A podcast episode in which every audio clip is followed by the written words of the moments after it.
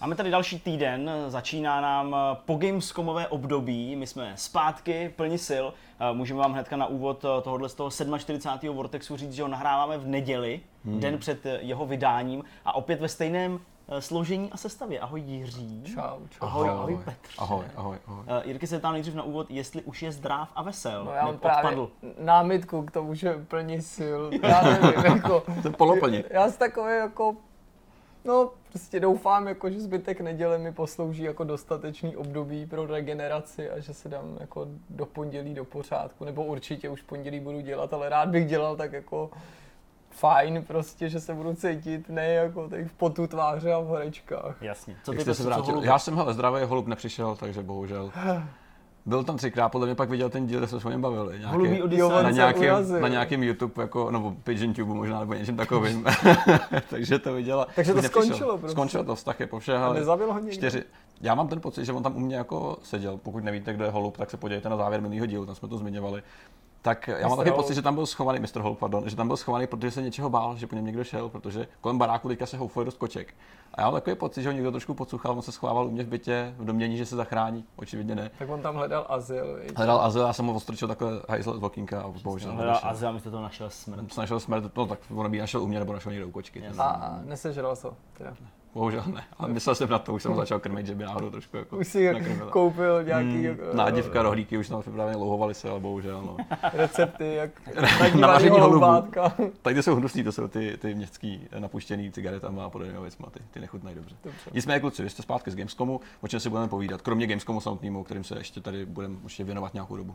No, já vlastně to řeknu zcela otevřeně, já prostě po návratu z toho Gamescomu Eh, a vlastně ještě pátku tady eh, v, ve studiu, tak já jsem jako opravdu v sobotu nedělal vůbec nic, jakože hmm. fakt vůbec nic. Jsem se probudil, jeli jsme někam na snídani, prostě celý den pak jsem si večer zastreamoval a prostě nic jsem nedělal, nic jsem jako neskoušel, až pak teda večer uh, jsem zkoušel něco a O tom nesmíš mluvit. O tom nesmím mluvit. A vlastně v pondělí už myslím to můžu říct, že to jako máme, ale nejsem si teďka těma datama úplně jistý, proto to radši nebudu říkat taková věc. Když poznáte to. To jsem, to jsem dělal i včera.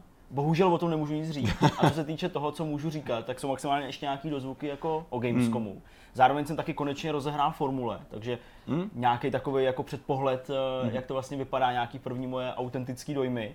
A v zásadě jako jinak vůbec A, nic. Autentický. Vůbec nic. Užívám si nového monitoru konečně. Aha. 144 Hz. Takže jsem si nakoupil ještě před Gamescomem a pak, no prostě je to tak? Hele, no? ale jako nedělání něčeho víkendu je docela validní scénář. Už na to člověk není úplně zvyklý, Líbí jak je jako v zápřahu, ale znám lidi, kteří prostě řeknou, hele, sobotu nedělám, nedělám a mají pohodu. Zalíbilo se mi to. Je to jako, nesmíš se zase přičuchnout moc, musíš já se jako ale cítím provinile i v případě, že jsem nemocný. No, tak Víš, že jakoby snažil jsem se taky nic nedělat. jo, prostě víkend, ještě nemoc a stejně jsem se cítil tak nějak blbě. Fakt, jako no, já si to, jako to dělám legraci, ale opravdu takový to jako, že ani to vlastně ani nedokážu pořádně odpočívat nebo jako z toho v vozovkách užít, protože jsem jakoby v takovém jako napětí, teď jenom vidím, jak naskakují ty e-maily nebo něco. Hmm. Jako to bude krušný týden, protože já musím odpovědět tak jako 100 milionů lidem, jo, kteří prostě něco po nás chtěli třeba v průběhu Gamescomu a tam se to taky moc nehodilo, protože eh, vždycky, když jsme to jako ve čtyři ráno uzavřeli tu práci a si lehnou, jako, úplně jako do těch pěti nechceš třeba jako papírovat, když 8 stáváš a tak. Jirko, nicméně tématy máš, a co to bude? Já budu mluvit o Shenmue, uh-huh. který už jsem eh, měl možnost pořádně si zahrát před Gamescomem, vlastně uh-huh. jsem se jenom jako nedostal, nebo nebyla příležitost už, už o něm před tím odjezdem mluvit a přeci jenom včera, když jsem se dal trošku dokupy, tak jsem odpoledne pokračoval, takže jako tam už jsem nahrál uh, poměrně dost času, uh-huh. nebo strávil poměrně dost času s tou hrou, takže o ní se chci podělit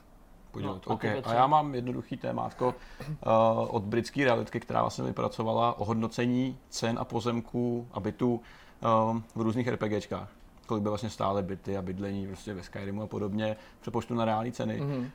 Uh, jsou vtipný nejenom teda ty samotné částky, ale zároveň ten, ten, jakoby ten, uh, ten přenos, ta, ta konverze na právě měn. jako z té ekonomiky v tom světě To je právě třeba, to, co nebo... je nejzajímavější, protože je to titul od titulu, kde se to počítá trošičku to, jinak. To, to si pak musím říct, že jsou to, právě navíc jsou to vtipný, jako, jsou to odhady, které samozřejmě jsou dost jako hrubý a nejsou úplně uh, přesný jak by taky mohli, když se bavíme o hrách a podobně. Hele, a to bychom se taky mohli od nějakých jako uh, místních známých makléřů nebo ekonomů zkusit pár takových jako virtuálních nemovitostí nacenit Ale je to, s tím konfrontovat. Je to docela chytrý, musím říct. Některé přepočty jsou celkem jako vtipný. Některé jsou dost jednoduchý, že jo, protože prostě se pracuje s dolarama ve hrách a podobně. Že některé ty kvartíry jsou docela klasické, ať už jsou to byty nebo domy, že v, to, v tom světě typicky třeba v nějakých sandboxech nebo open worldech hráli nějakou jako zásadnější mm. roli, se tam opakovaně vracel. Tam je nejtěžší jenom zjistit tu reálnou, tu reálnou cenu. O tom se budeme bavit ještě, abych tady nevyspojoval okay, všechno. Okay, super, super. A Zdeňku, co se hosta týká, kdo přijde? No jasně, přišel, vlastně, tak to už eh, určitě zase diváci si přečetli z titulku.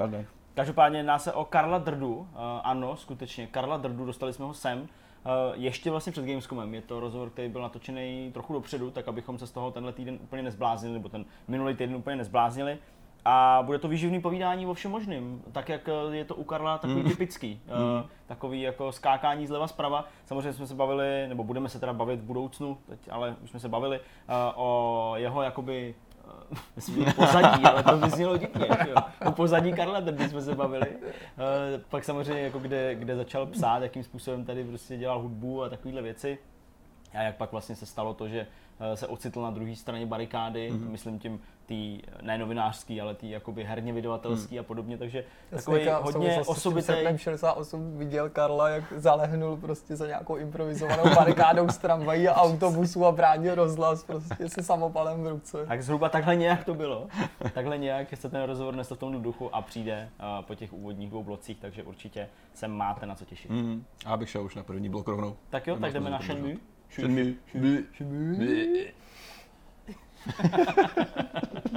tak se to vyslovuje, ne? Jo, jo, je to asi jedna z těch výslovností. No, Já tomu říkám Shenmue jako ignorant a okay. myslím, že to je v pohodě. Začneme rovnou s Jirkou. Uh, přesuneme se totiž na Shenmue, uh, kde jsme se úplně nedokázali uh, sejít, co se vyslovnosti týká. Nicméně teda Jirka říkal, že budeme sledovat Jirku, který je ten ignorant, který říká Shenmue. Shenmue. Dobře, Pro nás Shenmue. bude referenční bod Jirka. Uh, Jirko, Shenmue 1 a 2 jsou remaster, mm-hmm. uh, který vlastně vyšel po jak dlouhé době? od no, původního vydání. První díl vyšel eh, v Japonsku v roce 99, dvojka v roce 2001. Takže bez má 19 let od, od původního vydání. Tady máme Příští hru, která 20 let, no. vyšla na PS4, uh, jako remaster vyšla i na Xbox nebo ne, vlastně to bylo známé na Sonyácké konferenci, takže to jsou víceméně Sony věci, ne? Teď, ne, ne, ne, já si myslím, že to pleteš s tou trojkou, tohle by ah, mělo být k dispozici na PS4 i Xbox One. Xbox One, to, to znamená, že ty si dohrál jedničku, už máš nějaký progres ve dvojce, pojďme si představit Shenmue pro lidi, kteří uh, neměli tu šanci stejně jako já to zahrát v minulosti v té původní podobě. Hmm.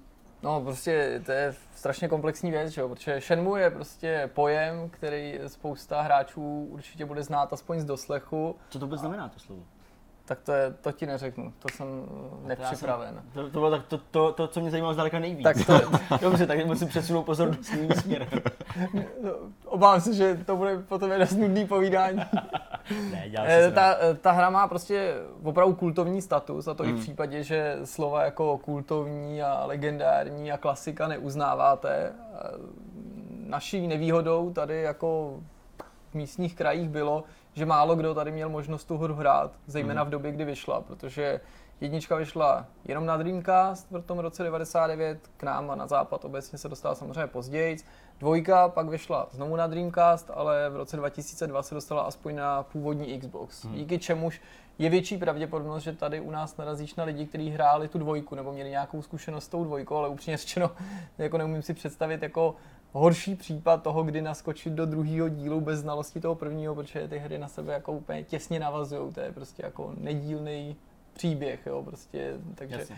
samozřejmě jako může si to přečíst, co se v tom prvním dílu stalo, ale není to ideální, no a navíc prostě, jak sami dobře víte, tak ani původní Xbox u nás v podstatě skoro nikdo neměl, to jeho rozšíření bylo mm. maličký, takže z toho vyplývá, že málo kdo tu hru hrál. Já sám jsem měl možnost párkrát někde vyzkoušet, dokonce jsem nějakou dobu měl Dreamcast půjčený a hrával jsem to, ale nikdy jsem to jako nedohrál, neměl jsem, to, neměl jsem Dreamcast tak dlouho, takže i pro mě to byla možnost si konečně ten příběh jako naplno vychutnat a zjistit, jestli ta pověst, která ten titul nebo tu sérii předchází, je zasloužená. Mm. A upřímně řečeno doufal jsem v to, že si jako řeknu, ty, jako ty, pořád je to skvělý, nebo že se vohlídnu a řeknu si, OK, jako dneska už je to překonaný, ale tehdy, když to vyšlo, tak to muselo být skvělý. Ale byl jsem připravený i na tu variantu, že prostě to všechno jako ten prach už jako zavál a vohlodal hmm. tu, tu výjimečnost a, a že člověk už to v tom skoro ne, nerozpozná. A byl hmm. jsem jako mile a hodně překvapený tím, jak výjimečná se mi ta hra zdá, nejen z hlediska nebo z perspektivy roku 1999, mm-hmm. ale i z dnešního hlediska. O čem vypráví ten příběh, jestli by to šlo uh, aspoň ve zkratce uh, i lidem, kteří prostě mm-hmm. o to nikdy nezakopli, Jasně, vysvětlit? Určitě. Ten ta výchozí zápletka tady popsat relativně stručně a nemusíme se okolo toho dlouho motat, nebo není asi tím hlavním, co by tě třeba Jasně. mělo u toho titulu na začátku chytit, nebo co by tě mělo přesvědčit. Odehrá se to v Japonsku v roce 86, aspoň z počátku, posléze se přesuneme do Hongkongu právě s tím dalším dílem a ty hraješ za mladého kluka, který ovládá bojový umění, žije se svým otcem, který je právě nějaký mm-hmm. mistr bojových umění a na samém počátku dojde k tomu, že ty, když jednoho dne dorazíš domů, tak eh, ten tvůj otec s někým bojuje, ten nepřítel ho zabije podle oblečení, podle toho, co má na sobě, se zdá, že je to nějaký Číňan, že to není Japonec. A z toho domu něco ukradnou, přišli si pro něco, co se nazývá zrcadlo, je to prostě takový nějaký oválný emblém. No a ty na samém počátku se prostě zjistí, snažíš zjistit, kdo je ten člověk, mm-hmm. kdo ho zabil, proč ho zabil a tak dál, protože ty se tam s ním pustíš do nějaký konfrontace, kterou samozřejmě taky prohraješ, tak jako ten otec a tak dál. To znám, ten film se jmenuje Karate Tiger, neustupuj, nevzdávej se. Jean-Claude Van Damme na začátku znetvoří otce hlavního No, no tak jako ta zápletka určitě nevypadá jako na začátku jako něco, něco průlomového, ale to pak přijde, že jo, v té hratelnosti. Jasně. No a tak teď k té hratelnosti, protože ty už se tady nad ní rozplýval, když jsme se o tom bavili, že jo, i v náznacích někdy už to už zmiňoval, že už Jasně. se to rozehrál a podobně. No tak eh, v čem je teda ta hra tak výjimečná, že jednak má ten kultovní statut Jasně. a jednak teda eh, vyšla v remasteru a lidi ji opět adorují. Mm-hmm. No, eh, ten remaster, když začnu tou druhou otázkou, to je vlastně si myslím trochu slabina teďka Aha. toho nového vydání, mm-hmm. protože vlastně je potřeba si uvědomit, že s chodou okolností remaster toho prvního druhého dílu od Segy, který Sega vydává, vychází ve stejnou chvíli, kdy Sega poslala na trh remake Yakuzy 2 s podtitulem Kivami. A tady je přesně jako vidět, mm-hmm. a je to ještě náhoda o to, že Yakuza je duchovní nástupce právě Shenmue, že jo, mm-hmm. který, z něhož hodně čerpá spousta věcí, které se v Yakuze objevila právě vychází mm-hmm. ze mhm. Shenmue.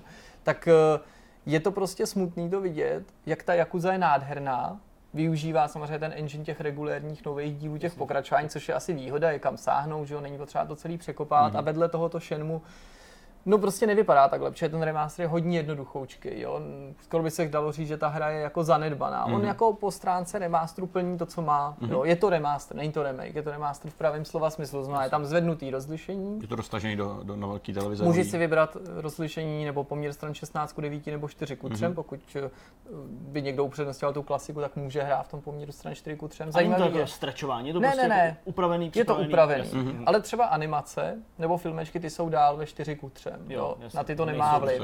Můžeš si vybrat, eh, jestli chceš to vysoké rozlišení aktuální nebo simulovat tu původní podobu, což je taky fajn. To můžeš kdykoliv ve hře přepnout, sice to nejde jedním tlačíkem, musíš vlízt do menu, ale i hmm. se to přepne, takže si můžeš porovnat, jak ty scény vypadaly dneska a nyní. A když máš třeba někde pocit, říkáš, že ty to vypadá jak divně, jak to mohlo vypadat předtím, tak když to přepneš, tak přece jenom jako ten rozdíl.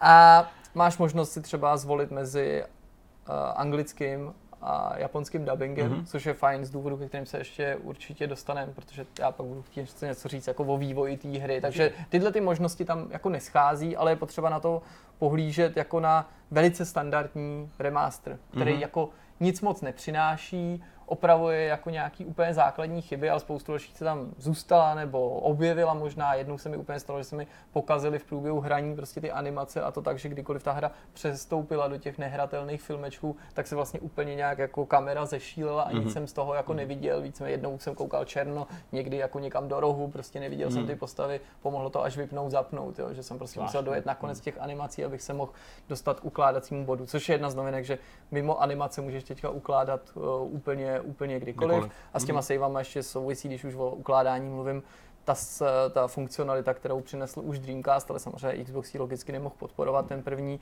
a sice, že když si vezmeš progres toho prvního dílu, tak si ho můžeš přenést do druhého dílu, Aha. to znamená, že přejdeš do dvojky s věcma v inventáři, penězma, ale i schopnostma stran těch bojových umění, který si v té jedničce osvojíš. Mm-hmm. Co no. se týká nějakého hratelného obsahu dodatečného, to asi nehrozí. Ne, nic takového tam mm-hmm. nepřibylo a prostě asi Sega na to pohlíží, takže prostě ten příběh bude dál rozvíjet ta trojka, že, asi, která už je několik let v přípravě, ale tu nedělá Sega, ale Yu Suzuki sám ve, ve své společnosti, mm-hmm. nebude jí navíc vydávat Deep Silver, takže ačkoliv je to stejná série, tak teďka ty produkci stojí každý, mm-hmm. každý sám o sobě.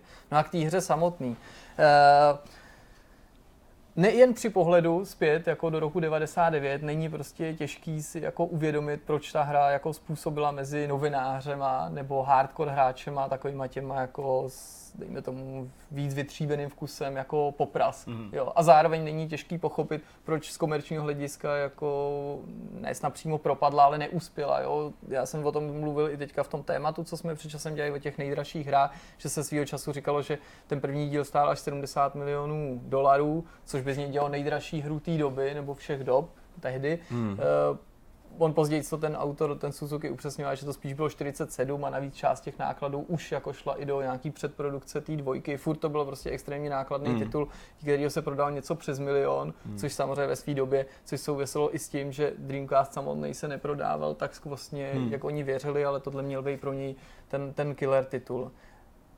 Jinak ale je třeba si uvědomit, že je to hra, která v mnoha ohledech nabízí mnohem jako překvapivější simulaci reálného světa, než třeba já nevím, GTAčko 3, hmm. který vychází až dva roky potom, v roce jako 2001, že jo? Mafie dokonce až v roce 2002. Tohle sice není městská akce nebo hmm. open world sandbox v tom smyslu, že bys tam nasedával do aut, jezdili, jsou to spíš jako menší mm, open worldový nějaký čtvrti pospojovaný, dejme tomu, Jasně. ale je to asi první hra svého druhu, která se snaží simulovat takhle přesvědčivě skutečný jako život. No a ohledech mi připomíná, což bude znít bizarně, teďka Kingdom Come.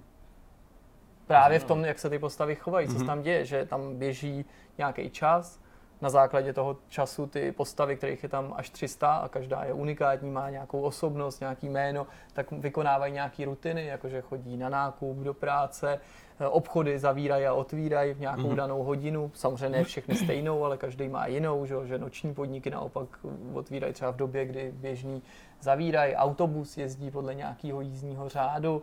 Eh, říkal jsem Zdeňkovi, že... A je to pražský jízdní řád, nebo je to na Je to funkční, je, tam, je to jako v Japonsku, prostě přijedou na sekundu přesně. To tež otvírací a zavírací doba, jo? prostě čekáš tam, ping, překlikne se to, vyjedem říš.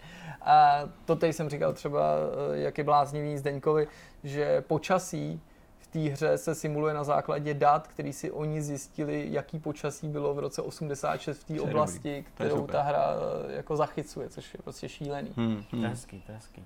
Eh, co se týče těch uh, hlavních postav, uh, respektive teda hlavní postava víme, ale uh, dál uh, můžou i právě optikou dnešní doby jejich nějaká hloubka, jejich uh, nějaký charakterový rys a tak dále konkurovat těm uh, z těch nejlepších uh, nějakých příběhových her v dnešní době? Jsou tak plasticky vykreslený už od té původní já bych, představy? Já bych řekl, že jo, člověče. Jako z dnešního pohledu se nám můžou možná ty dialogy zdát trošku jako plitčí, než mm-hmm. jsme mhm. zvyklí dneska, protože dneska už ty dialogy jsou takový náročnější, ještě více blížící filmu. Tady mm-hmm. jsou trošku jednodušší, ale určitě eh, jako celek mají vykreslovat něco zásadního nebo mají popisovat něco, co je složitější, mm-hmm. nějaký věci.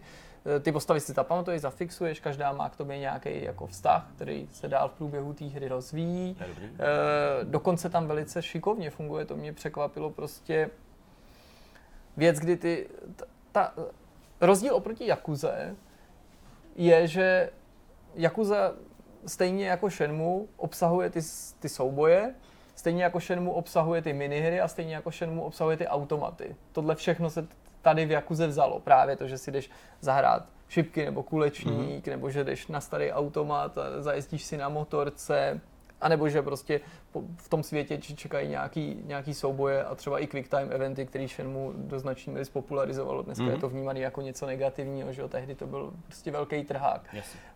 To, v čem je to odlišný, je, že Shenmue se skutečně hraje trochu jako RPGčko, nebo jako adventura, a má jako příběh, ve kterém ty po něčem pátráš, mm-hmm. něco hledáš, máš prostě úkoly, něco řešíš, což v Jakuze vůbec není. To, je, to se děje prostě prostřednictvím v tom filmečku a ty jenom někam dojdeš, tam někoho přepereš, mm-hmm. něco přineseš, odneseš, to je jako naprostý maximum. Tady jako skutečně ten příběh se rozvíjí v průběhu té hry hezky, plynule, strašně přirozeně. Řekl bych dokonce mnohem přirozenější než i dneska je mm-hmm. ve hrách zvykem. A ty události a postavy v tom světě strašně dobře reflektují tu situaci v tom, tvým, tom příběhu a to, kde se ta postava nachází. Mm-hmm. To mě strašně překvapilo. Takže ty, když dejme tomu, ta tvoje postava třeba odhalí nějaký telefonní číslo, teď já nevím, chce zjistit, jaká je adresa toho telefonního čísla, protože dejme tomu tam zavolal, tam nezjistil to, co potřeboval, zajímalo Jasně. by ho, kam to telefonní číslo vede, tak prostě můžeš kohokoliv na té ulici oslovit, což mm-hmm. platí i pro jiné momenty. A ta postava se ptá právě na tu věc, jo, prostě, že okamžitě jakoby, ty postavy mluví k věci, že to mm-hmm. není nikdy nějaký dialog, který by byl o ničem jiným, ale že se prostě najednou ptáš mm. přesně na tohleto a ptáš se, jak bych to měl udělat, nebo jo, že eh, spousta věcí v tom světě dává smysl, mm-hmm. že takový jako logický řešení, které se nabízí, fungují. To znamená, já nevím, dejme tomu, ty dostaneš dopis, ten je v čínštině, nedokážeš ho přeložit, jsi japonec, čínsky neumíš, no tak prostě co uděláš? No tak prostě jdeš do čínské restaurace, nebo do nějakého, mm-hmm. nebo do čínské cestovky, nebo do mm-hmm. nějakého jiného místa, kde víš, že ty Číňani jsou, nebo se ptáš těch lidí na ulici a každý ti něco poví. Někdo nevíš o žádných Číňanech, někdo nějaký zná, někdo slyšel, že bydlí tamhle. Je to strašně jakoby přirozené. No, jak musí ta hra tím pomáhá? Nebo je tady to věc, kterou musí odhalit třeba sám, nebo ti ta hra vysloveně řekne, hele, běž sem, zeptej se tady, nebo, nebo... No, já myslím, že je to udělané organicky, fakt přesně tak, Aha. jak by to mělo být. Ty kdykoliv si v té hře nevíš rady, jako co bys měl dělat, tak krom toho, že se můžeš podívat do svého denníku, kde vlastně je ten tvůj aktuální úkol napsaný, jako, mm-hmm. tak tím dialogem s kýmkoliv v podstatě na té ulici, ačkoliv třeba to nemusí být k tomu řešení, tak ten tě jako navádí k tomu, Jasně. co máš udělat, nebo Aha. jako, že přesně, jak dej mi tomu, kdybys nevěděl, co s tím dopisem a nenapadlo tě hned třeba kam jít, tak s někým načneš dialog a prostě já tady mám nějaký dopis, nebo no tak to bys asi měl zkusit najít nějaký Číňana. A ty nevíš, kde jsou nějaký Číňany, já, já žádný neznám, tak když za dalším člověkem, tady mi někdo říkal, že prostě dopis mm-hmm. mám. To podle mě jako funguje strašně dobře a takovýchhle maličkostí je, je tam fakt víc. Jo. Já jsem si nějaký jako udělal tady drobný, drobný poznámky. Tohle ještě souvisí vlastně s tím remasterem. Trochu mě mrzí, že věc, na který nepracovali, je ovládání. To jsem se chtěl hnedka v druhém sledu zeptat. No. Že se to na tom je vlastně poznat, hmm. že hrají starou hru, hmm. že to ovládání je prostě strašně toporný jednak a potom nefunguje podle těch dnešních standardů, jo, že prostě dneska jsme zvyklí využívat i obě analogové páčky, hmm. levou samozřejmě pro ten základní pohyb, pravou nejen pro rozhlížení, ale v podstatě i pro zatáčení, když to tak řeknu, tou postavou nebo natáčení v té chůzi. Tady ta pravá je jenom taková jako omezená, nemůžeš se koukat 360 okolo sebe a jenom takový jako rozhlídnutí do stran hmm. a musíš chodit jenom tou levou, což je často docela nepraktický. Navíc někdy se tam prostřídá jako volná kamera s tou zafixovanou a jako tady jsou znát jako nějaký limity té hry. Jasně. Eh, naťuk jsem taky ten dubbing. Mě hrozně zaujalo, když jsem začal tu hru hrát, tak defaultně tam byl nastavený anglický dubbing, tak jsem ho tam nechal, když jsem si přesně plánoval, že to přepnu do japonského. A úplně jsem říkal, co to je? že to znělo úplně strašně, ale jakoby technicky strašně. Mm-hmm.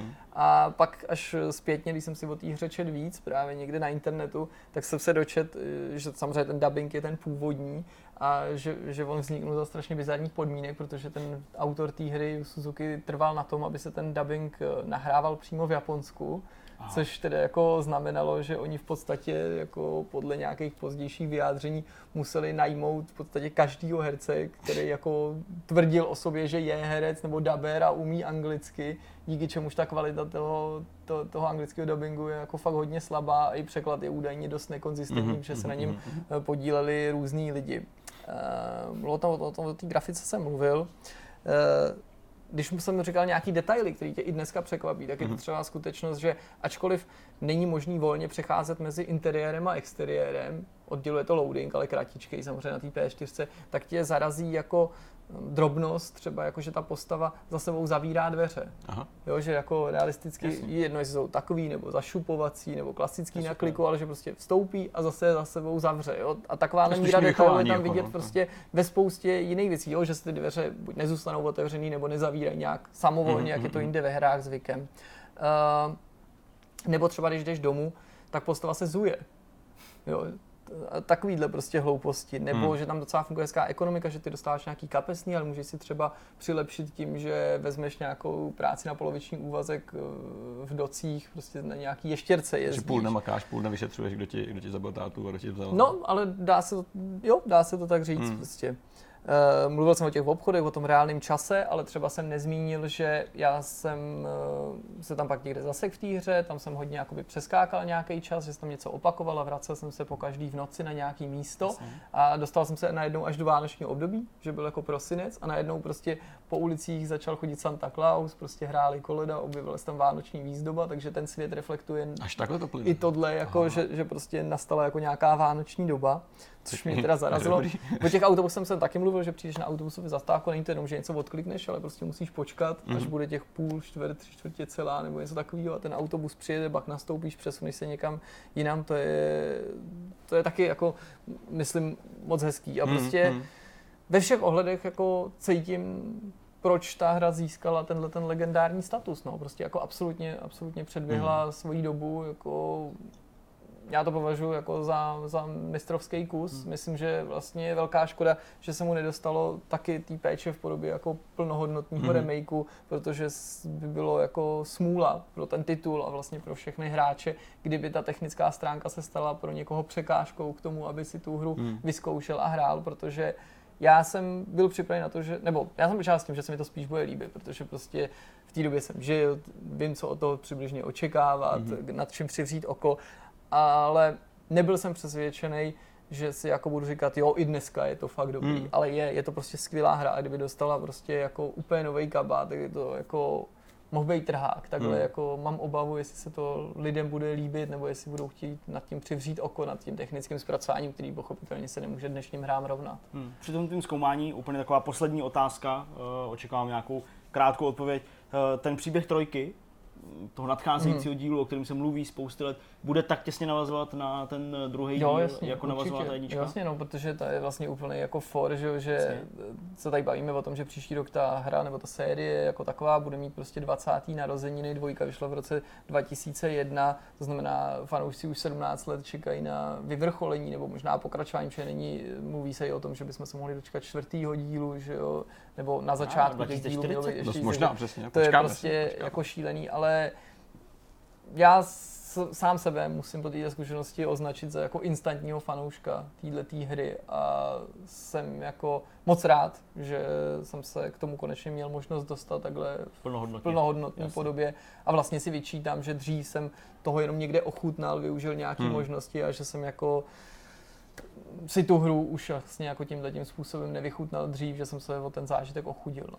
Dobrá, no tak pokud jste stejně jako Jirka dřív eh, neměli šanci se k tomu dostat, eh, nebo to nějak plnohodnotně hrát, případně eh, vůbec nechápete, co to Shenmue je, tak jak jste slyšeli tady 20 minut, tak parádní záležitost. Hele, asi jsi mi to i trochu prodal, nebejt spousty her, o kterých nemůžeme mluvit a tak dále.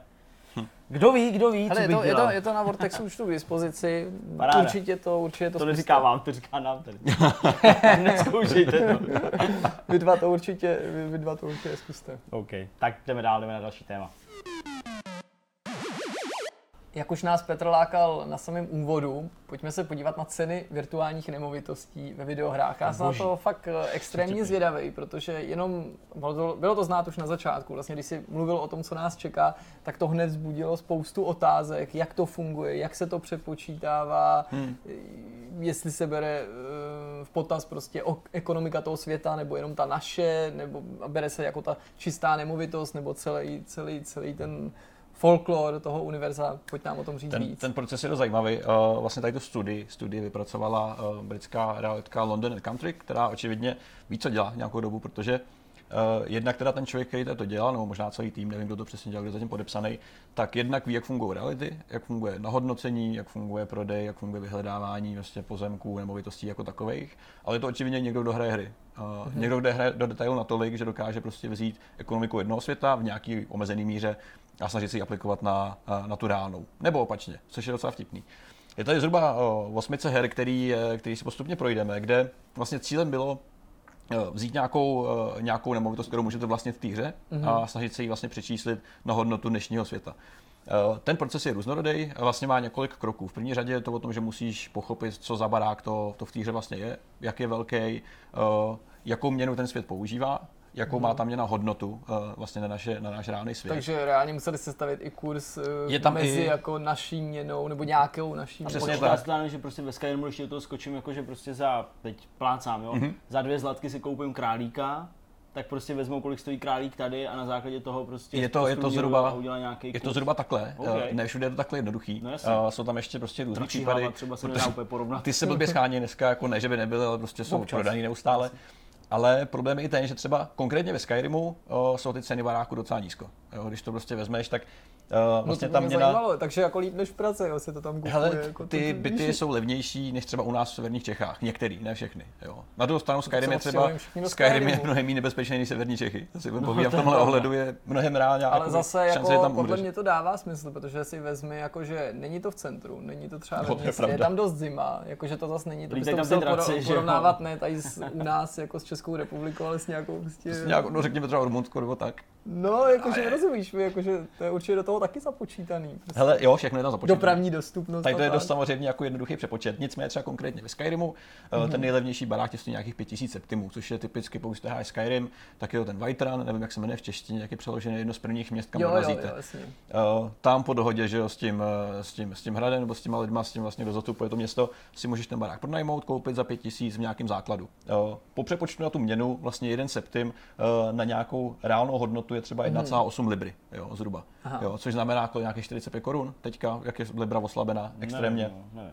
Což znamená, že tě, ty budeš přepíšet Jirko ještě Já to můžu klidně, aby jsme, kolik jsi říkal, že 1,8 libry je jeden septim, jo. Což znamená, že vlastně ten nejlevnější barák, nějakých 5000 eh, septimů, ti vyjde na zhruba 10 000 liber necelých. To znamená, za 250 tisíc, 300 tisíc koupíš českých korun by si koupil byt. 1,8 libry je 51 korun. korun okay. Jo, to znamená, že vlastně 9000 liber je zhruba nějakých 450 tisíc teďka. Jo. Což je docela dobrý. To je ten nejlevnější, to nejlevnější bydlení, to nejdražší samozřejmě ti vyjde nějakých 22 tisíc eh, liber, což už jsme že jo, na, na nějakých 800 tisících. To jsou pořád férový část, částky, protože to je Skyrim.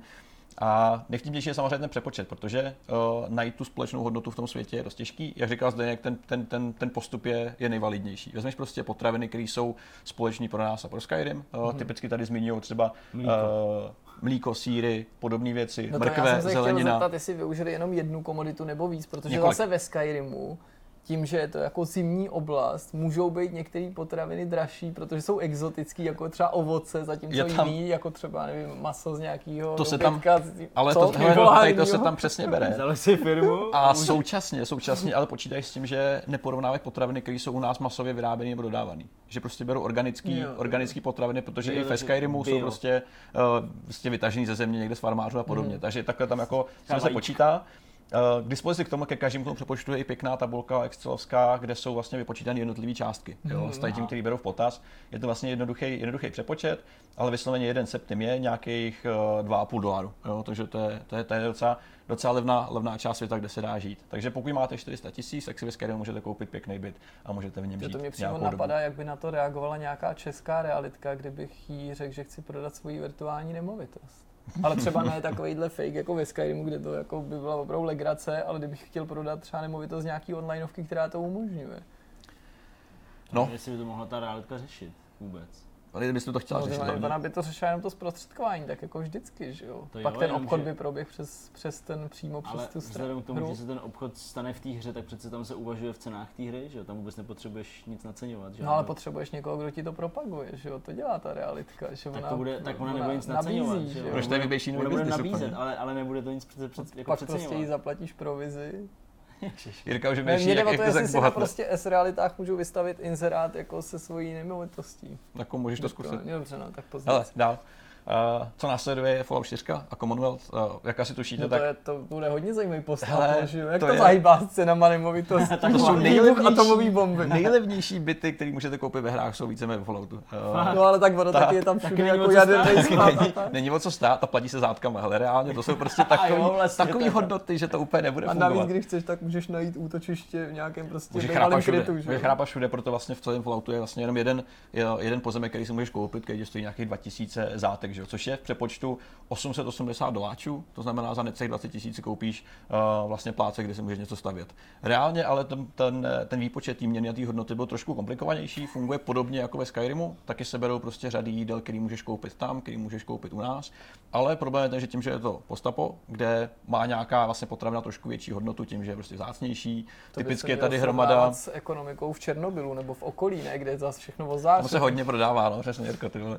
No, zase biznis tady rozjel. Připěti tam u toho kola prostě a pražené mandličky, ozářené mandličky. Ale já furt čtu, jak je tam nějakých 100 důchodců tam někde přežívá a prostě myslel jsem tak v okolí, že jo? Ne, eh, ne, ale Dobře, tak ne. v tuhle chvíli vlastně, co museli udělat ještě navíc k tomu, eh, ke Skyrimu, je nějakým způsobem ještě dodatečně hodnotit uh, zásob potravin. Jo? Typicky koupit čerstvý melon v lautu je trošku náročnější, než dostat prostě pixelu nebo... To zase může být velký. Mm, ty vole. větší než ty a pak tě zabije. jo, Mně se líbí ty, ty doplňující otázky. A pak, a, a, pak se jde na traktor a odletí. Ty Potom a... se spočítá konečný takový to pí, že jo? Jo, přesně, no. A současně vole, prostě uh, balený žrádlo v konzervách je prostě mnohem četnější, takže se prostě, je to nějaký multiplikátor. Jo? Jasně. Čím zácnější, tím více násobí ta hodnota.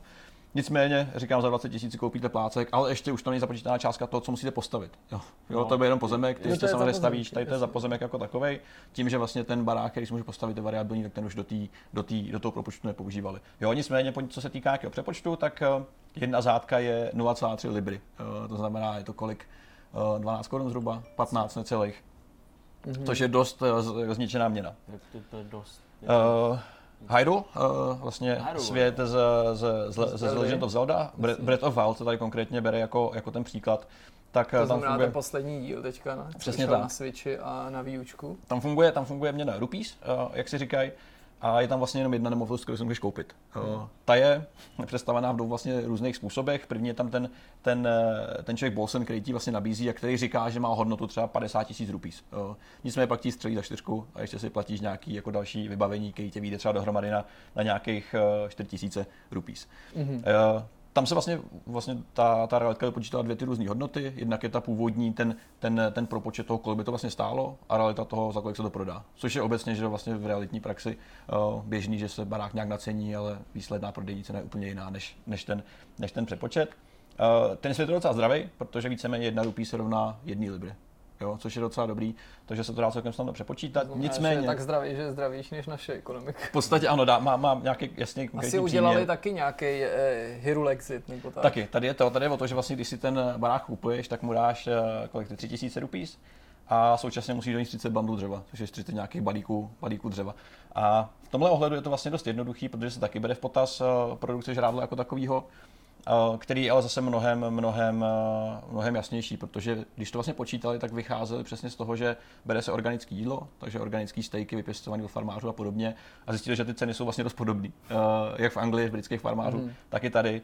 A je to víceméně téměř jedna libra na jednu rupí, takže se celkem jednoznačně. A to by třeba dávalo smysl, kdyby přepočítává. se zpětně zjistilo, že vývojáři nějaký takový systém při naceňování těch věcí v tom světě Hele, využili, se to dělá, protože když jo. vytváříš tu virtuální ekonomiku, tak eh, co je jednodušší, než se inspirovat nějakou skutečnou měnou, sáhnout po některý a z to no, odvodit, no. protože jinak upřímně řečeno vymýšlet si všechny ty částky dřív nebo později, je nesmysl, na to, že tam budeš proč? mít nějakou disbalans. Hele, já teďka hraju třeba, jak hraju Forza Horizon 3 doma, tak tam všechny auta stojí nějaký množství kreditů, ale je to vlastně reálný ekvivalent třeba ceny v eurech. Jo. Hmm. Takže to sedí. Proč to, to vlastně, no, proč to vlastně nedělat, když můžeš? Tam jde tam jde o to, aby prostě člověk jako nekupoval nějaký, já nevím, že jo, věci prostě nebo nezískával nějaké věci super levně nebo jednoduše hmm. a pak je, ne, pak je no nemohl prostě prodávat. No, navíc se ti pak bude i z nás jako vymýšlet to, kolik přidělíš těm hráčům třeba vítězných peněz Už to budeš balancovat questů, protože budeš vědět no. prostě, co si za to, co co můžou Je to vlastně jednoduchý. A baráček v Zeldě vás vyjde na 4,5 tisíce liber, to znamená nějakých 150 tisíc korun. No, taky férový bydlení. Hmm. Části samozřejmě jako zafinancuješ tím, že si postavíš, že musíš donést dřevo ještě z lesa a podobně, ale to, už je, to už je malá věc. Nejsnažší je to eh, z GTA Online, protože mm. vlastně v GTA jako takovém už jsou všechny ceny vyjádřený, vyjádřený v, dolarech. v dolarech. Jasně. Takže tam s tím není žádná práce a víceméně tady pěkný propočet toho, jak se pohybují nemovitosti eh, v GTAčku od 25 tisíc doláčů za ten nejhorší barák nebo za ten byt, který si můžeš mm, koupit, jasně. až po 8 mega za tu mega jachtu, že, která vlastně přišla v nějakém updateu, tuším celkem nedávno, asi před půl rokem.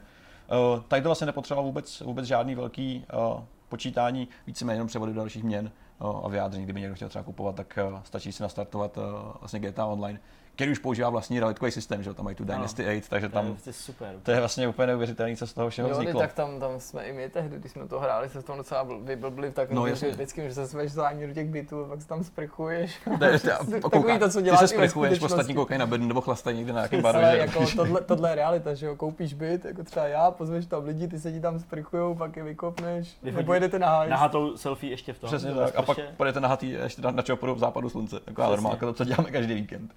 Další zastávka je, je Witcher 3, eh, konkrétně to rozšíření Blood and Wine, mm-hmm. kde byste vlastně mohli dostat eh, jako odměnu za jeden quest tu celý, tu, tu celý vinařství, že, tu oblast, celý ten zámeček v Tucson, který teda, tam je problém ten, že vy nevíte jeho cenu, protože jste ho dostali. Vy jste si mm-hmm. ho mhm. nekoupili, koupili jste si jenom nějaké vybavení, takže tady šli trošku zase od lesa na to. Tady šli k tomu, aby získali tu hodnotu toho mm-hmm. samotného zámku, mm-hmm. která je teda založená na nějakých výpočtech a odhadech na základě reálných, reálných částek. Takže ten postup byl takový, že uh, uh, vlastně původně uh, si čeknuli, kolik stojí průměrný vinařství uh, ve Francii, uh, což je nějakých 130, 136 tisíc euro na hektar. Jo. Hmm. Uh, průměrný vinařství ve Francii má 8 hektarů, to znamená 8 x 136 tisíc euro. A tím vlastně dojete do nějakého, jakoby do nějaké částky uh, finální, což je přes milion euro. Jo. Za vinařství ve Francii, Za vinařství má asi průměrný, průměrný hodnoty o průměrného vinařství o 8 hektarech. No a my víme, kolik hektarů to má v tom zaklínači, uh, to z toho musí nějak vycházet. Bohužel ne, bohužel ne. Uh, nicméně zkoušeli to obkrokovat a měřit si to nějak jako jednoduše, hmm. ale bohužel to je nepřesný. Takže reálně prostě dá se říct, nečekaně. Dá se říct, že vlastně bytě to, to Corvo Bianco, který ty tam vlastně dostaneš a plně vybavíš, stálo dohromady třeba 1,1 milionu euro. Což je velmi odpovídající částka za to, kolik bys to koupil v realitě. Jo? Mm-hmm. Jakože to celkem sedí k tomu, co, co se vlastně prodává, jo?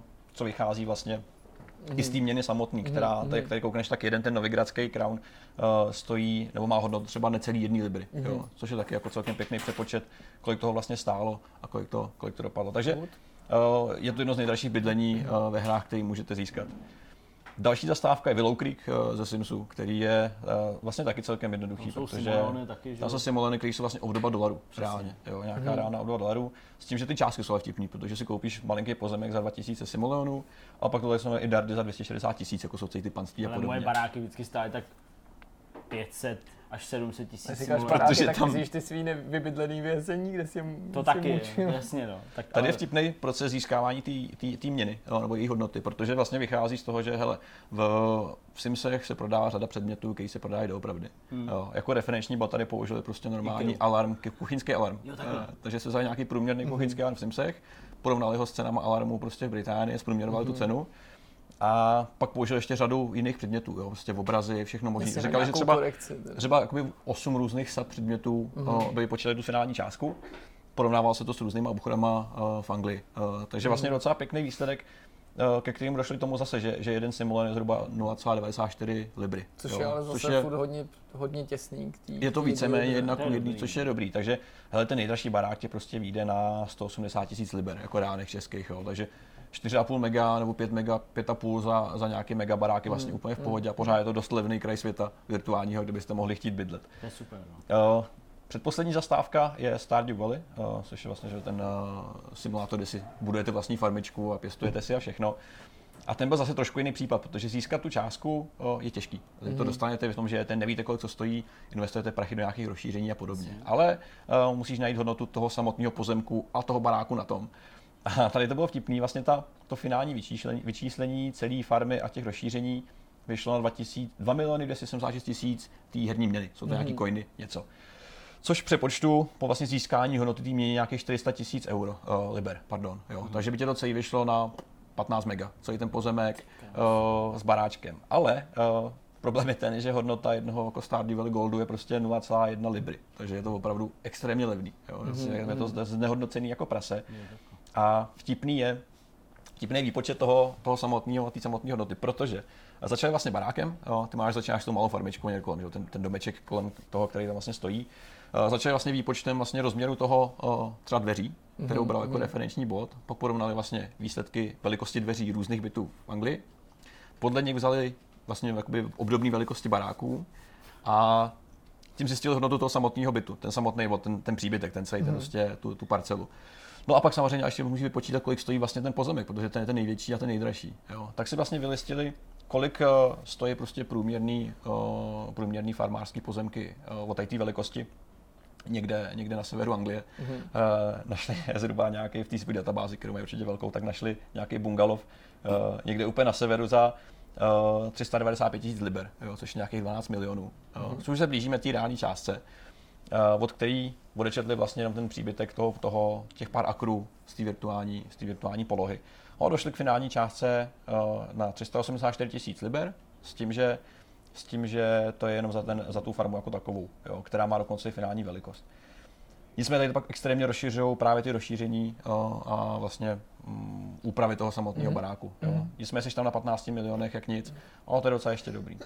Teďka přichází ta pravá sranda, což je Final Fantasy 14. Zdeňku, ty jsi to hrál, ty víš, jak extrémně jsou strašně drahý ty nemožný je téměř koupit ten barák, Brutální, protože jako tady zmiňují ten příběh málo kdy gilda. Jako Takže to bude tak. konečně jako ve skutečnosti? Ne, to bude daleko za skutečností. Tady Fakt, to, to jsou daleko, taková darda. Světě, to tak protože, je to nějak vysvětlený? Hele, problém je ten, že jednak teda ty sloty jsou omezený. Uh, oni tady zmiňují, že vlastně ten svět Final Fantasy 14 si prochází vlastní jako krizí, mm-hmm. uh, co se týká realit.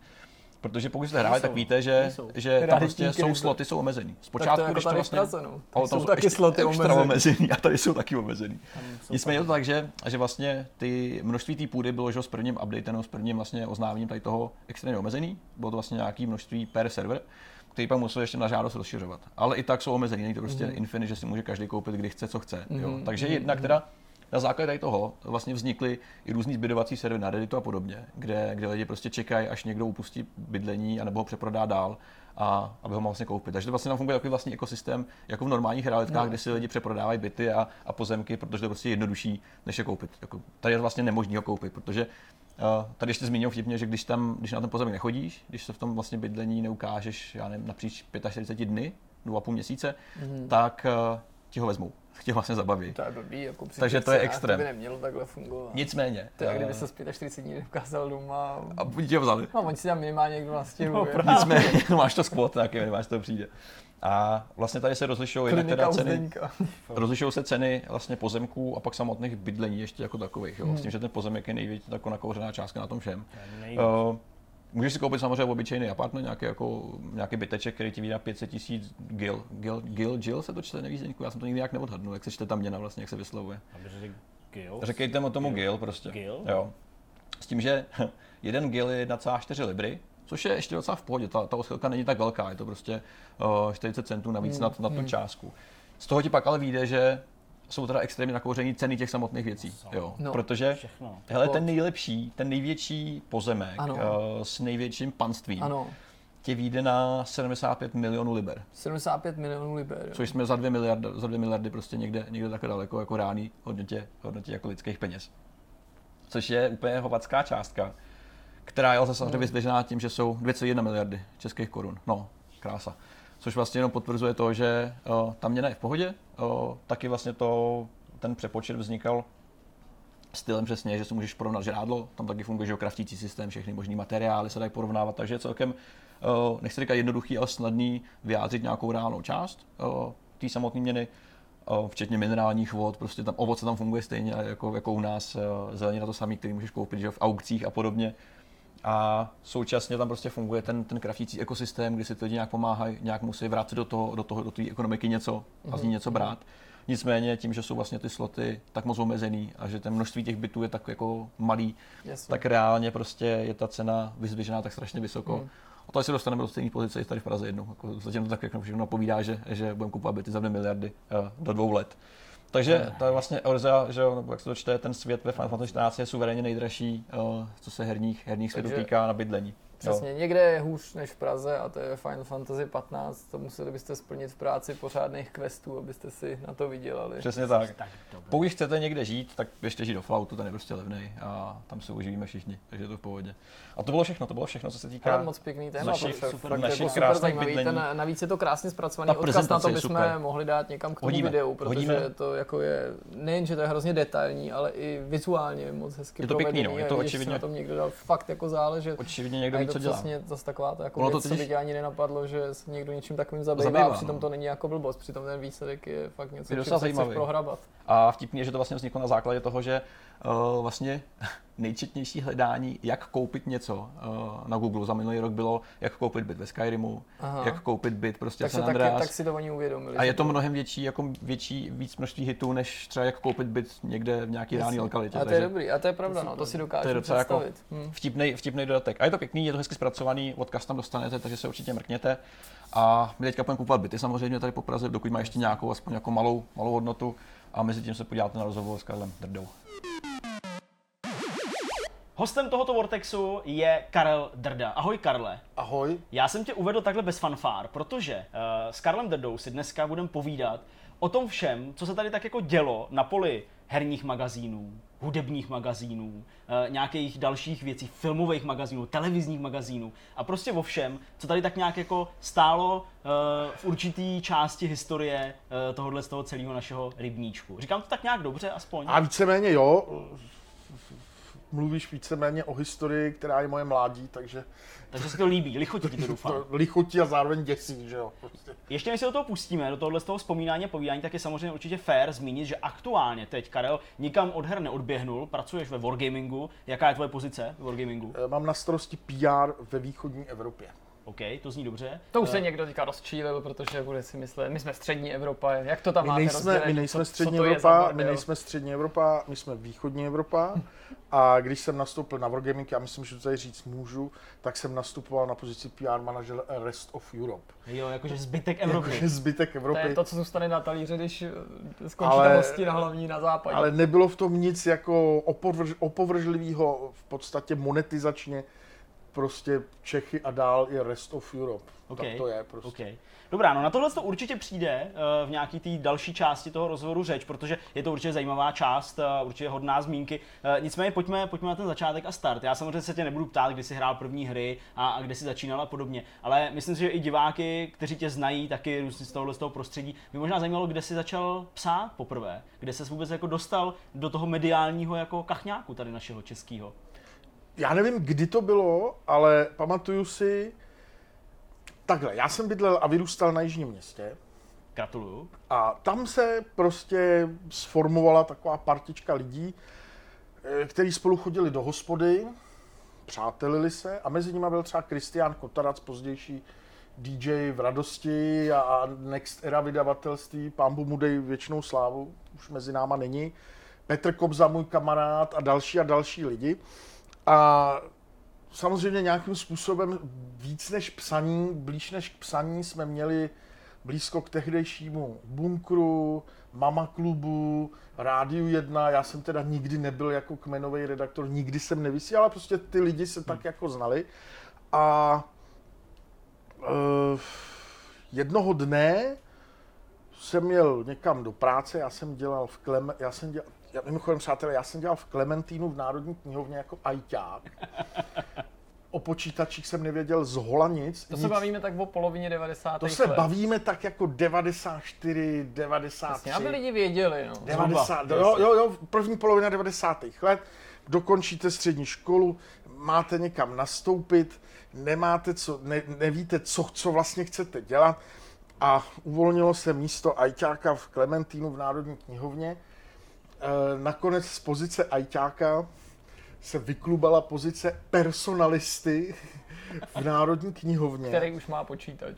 Která, protože tam byl počítač a mojím, mým úkolem bylo předatlovat vždycky toho uchazeče do té 486 do, do, do, do toho počítače. Eh, vlastně jsem vůbec nic nedělal, protože já jsem tam v průběhu dalších tří měsíců natahal hromadu svých kamarádů.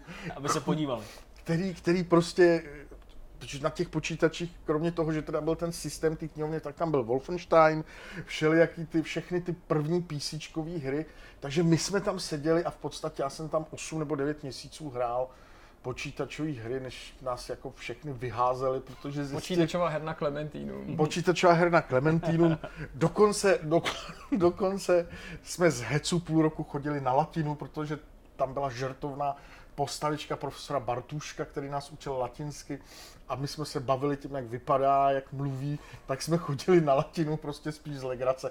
Primární náplň práce bylo teda předatlování eh, té eh, databáze v těch kartotékách do, do toho počítačového systému. Strašně mě to připomínalo zpětně vlastně Ignácia J. Rayleighho ze Spolčení hlubců, jestli jste četli někdy tu knihu, který dělal v, na osobním oddělení v Levyho kalhotách a jeho jediným úkolem bylo eh, datlovat prostě tyhle ty věci do nějakého systému a nedělal nic kartotéky vyhazoval, tak to my jsme no vlastně dělali taky. Osvojil jsi tu latinu, stal se ne, z tebe ne, ne, eh, vůbec, vůbec, vůbec, si přečte vůbec, ale Clementinum bylo v centru.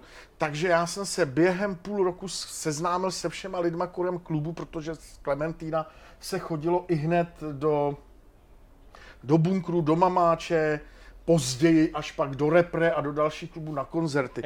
Takže prostě každý večer byl nějaký koncert, každý večer se něco dělo. Já jsem se v té době už přátel s, s nějakým Frantou Bankem, se kterým jsme spolu dělali koncerty. On byl člověk, jeden z prvních lidí, který jsem tahal zahraniční kapely, spolu, dělali jsme spoustu fakt jako skvělých kapel. A já pro mě, pro mě prostě začátek 90. let jsou jako eh, je jako doba, kdy bylo všechno možné. Jdete kolem hotelu Paříž, tam jsou ty veliký okna, vytrážují, za nima sedí lidi a pijou to kafe, ty hosti a ty jdeš prostě ulicí, zastavíš se, řekneš, ty vole, to je Joe Strummer z Clash. Jo? A tímhle způsobem se Joe Strummer o tři dny později odstnul v repre, kdy s českou kapelou odehrál největší hity Clash. Jo? Takže to prostě byla, to byla tahle ta doba. Ale k psaní jsem se dostal tak, že jsem na autobusové zastávce v, v najžním městě potkal Petra Čápa, mm-hmm. což byl tehdy kmenový redaktor v Rock and Popu. A já jsem říkal, ty já bych jako k vám chtěl někdy napsat někdy to, co vy tam vůbec nepíšete o elektronické muzice, mě by to jako, tak, tak zkus něco napsat. A posléze jsem se teda stal ne kmenovým redaktorem, ale jako stálým externím přispěvatelem Roka Popu, kam jsem psal jim dva roky pak jsem odešel k Jardovi Špolákovi do Bengu, já nevím, jestli si pamatujete, to, to bylo víc, to bylo víc eh, do roku, do metalu, pokud si nechválil Erasure, mm-hmm. tak jsi tam mohl psát, prostě taková jako dohoda. To, to zní jako, že to je pravidlo, který se dá splnit. To se dá splnit, to se dá splnit. Kterak si teda nakonec penetroval tu herní scénu, protože tak v tom případě ty jsi nějaký ostruhy vybojoval tady na poli těch hudebních časáků, ale ke hrám to přece jenom ještě já jsem, já jsem měl vždycky blíž jako k muzice, než ke hrám. Vždycky. Vždycky mě víc bavilo dělat koncerty, být součástí lidí, kteří tahají zahraniční kapely a ke hrám jsem se dostal tak, že vlastně já jsem po nějaký době skončil za tehdy začínajícím Blesku, který hmm. jsme si ospravedlňovali, že to není bulvár, že to je barevná mladá fronta, vždycky jsme si říkali. OK. To, to je možná, pěkný. možná už tady byl položený základ tvých nějakých jako názorů politických, společenských. Já bych jenom chtěl upozornit diváky, že ano, skutečně je vhodný moment otevřít si notepad a začít si to zapисovat. Ty moty bude jich víc ano, a pak to... zpětně to budete muset dohledávat. Pozor, to pozor, oni, pozor, ten první, ten první redakční tým v Blesku tady nebyli lidi, kteří umějí dělat bulvár, že jo? takže já si prostě pamatuju, že to byli lidi ze zemských novin, ze zemědělek, ze svobodného slova, z Mladé fronty, prostě ze všech těch... Eh, a pak nějaká mladá jako generace a eh, největším bulvárem prostě, který se v Blesku jako pokrýval, bylo narození tygřího mláděte v zoologické zahradě, protože to prostě jako... Tak to je dneska hlavní zpráva mm, v událostech, ve všech, ve všech, jo, Dneska vlastně hlavní zpráva ve všech událostech, ale po nějaký době jsem odešel, respektive byl jsem odejít, protože nastoupil... Stalo se něco zajímavého. Prosím, nasto, názory, přesvědčení. Na, nastoupil, tam, nastoupil tam bývalý, nastoupil tam šéf redaktor, bývalý STBák, a já jsem na něj začal řovat na schodech a tak jsem do nějakou lehoulince drcnul, já to nebudu tady rozvádět. OK. Ještě by tě mohli zavřít. Ještě by mohli zavřít a odešel jsem. Jasně, ty jsi zavrávoral a opad, upad třikrát. Odešel jsem prostě s takovýmhle šmejdem, já nechci mít nic společného. Odešel jsem a nastoupil jsem tehdy do zemských novin, kde jsem dělal v kulturní rubrice a furt vlastně souběžně s tím běželo každodenní odcházení do klubů, tahání kapel, dělali jsme Laibach, Legendary, Pink Dots a tak dále. Prostě to je moje, tam tím směrem jsem vždycky jako se hudebně vyvíjel. A tehdy vlastně, a já jsem to už někomu říkal, tehdy vlastně já jsem chtěl začít, prostě mě jako zarazilo, že vlastně žád, žádných celostátních novinách nepíšou o počítačových hrách, protože když se pak člověku dostal do ruky už tehdy v těch 90. letech Guardian, New York Times, občas jako ty kapely přivezly nějaký noviny, my jsme si to jako hltavci vzali, nebo jsme to omylem jako zasunuli někam, aby to pak nenašli v té šatně. Takže jakoby najednou člověk zjistil, že úplně úplně jako identický prostor dostane v českých novinách Ilona Čáková nebo nový album Karla Gota, tak prostě v celostátních novinách na západě už v té době prostě ve víkendové příloze dostávali hry jako Teme Hospital nebo Populous prostě, jo. Ten vyšla normálně recenze. Ale a já jsem v té době čet level, nepravidelný čtenář levelů, a prostě, protože jsem neznal lidi ze skóre, ale tak jako souzněl jsem s tím, jak píšou lidi v levelu, tak jsem vlastně tehdy napsal e-mail, nebo jsem zavolal, nechci kecat, protože jsem, myslím, jsem psal e-mail, protože doma už jsem měl internet, to už byly doby internetu, Jasně. jsem napsal Honzovi Herodesovi a on mi odepsal, pojďme se potkat a vlastně Honzu Herodese jsem poprosil, jestli by neudělal rozhovor s náma do Zemských novin o tom, že počítačové hry jsou super. úplně super, že to je vlastně úplně identická zábava, jako jít do kina nebo poslouchat muziku, že to není prostě kultura Kriplu. pro idioty, kriplu, to napsal tenkrát, jak jsem na Radmil Holub, nebo Radovan Holub, nebo jak jsem měl, že jo, ale já on to jako udělal, rozhovor vyšel v nějaký jako ekonomický příloze, Nicméně prostě tam sám... se to ztratí. Tam se to ztratí. Tu to nikdo, se všechno, ta ekonomika, to platí do dneška. To platí do dneška. Ještě baví to, mobily to, třeba, nebo to, prostě nikdo, to, to, nikdo nečte, ekonomickou přílohu. A protože pro chytrý je, i pro chytrý je těžká, že? A prostě samozřejmě nic jsem jako ne, jako nic, nic z toho nebylo samozřejmě, jako ten hlavní motiv samozřejmě byl prostě tehdejší herní firmy, které jsem tahali hry, Eh, dostávat ty krabicovky zadarmo, že jo, prostě to byl asi ten hlavní důvod, proč jsme chtěli recenzovat hry, aby člověk měl hezkou krabičku doma a nemusel to stahovat to už je přes, přes modem prostě někde z nějakého Varezu, vytáčený modem prostě z Varezu. Takže to nedopadlo, já jsem pak z novin po nějaký době odešel no a pak nastává vlastně mý nejdelší období, já jsem fakt skoro 10 let dělal pro Interconcert, dneska Live hmm. Nation a tam jsem vlastně definitivně spadnul jako do PR a od té doby se v PR pohybuju. Kromě jedný krátký jako jednoho krátkého období, kdy jsem nějaký dva roky, tři roky dělal pro Fogel jako šéf-redaktor světa DVD. Jasně. Který pro mě, kdy mě jako oni oslovili, jestli bych to pro ně nechtěl jako rozjet. Ale v té době už jsem tu a tam externě psal. To byl nějaký takový ten časák, co lidi říkali, že si ho kupují kvůli těm článkům, ale hlavně si ho kupovali kvůli tomu filmu. Co my jsme byl, samozřejmě, my jsme, my jsme ve firmě, ve vydavatelství jsme vždycky říkali, že ten časopis si kupují ty lidi hlavně kvůli těm článkům, že jo? Protože prostě jsou dobrý. Jsou dobrý.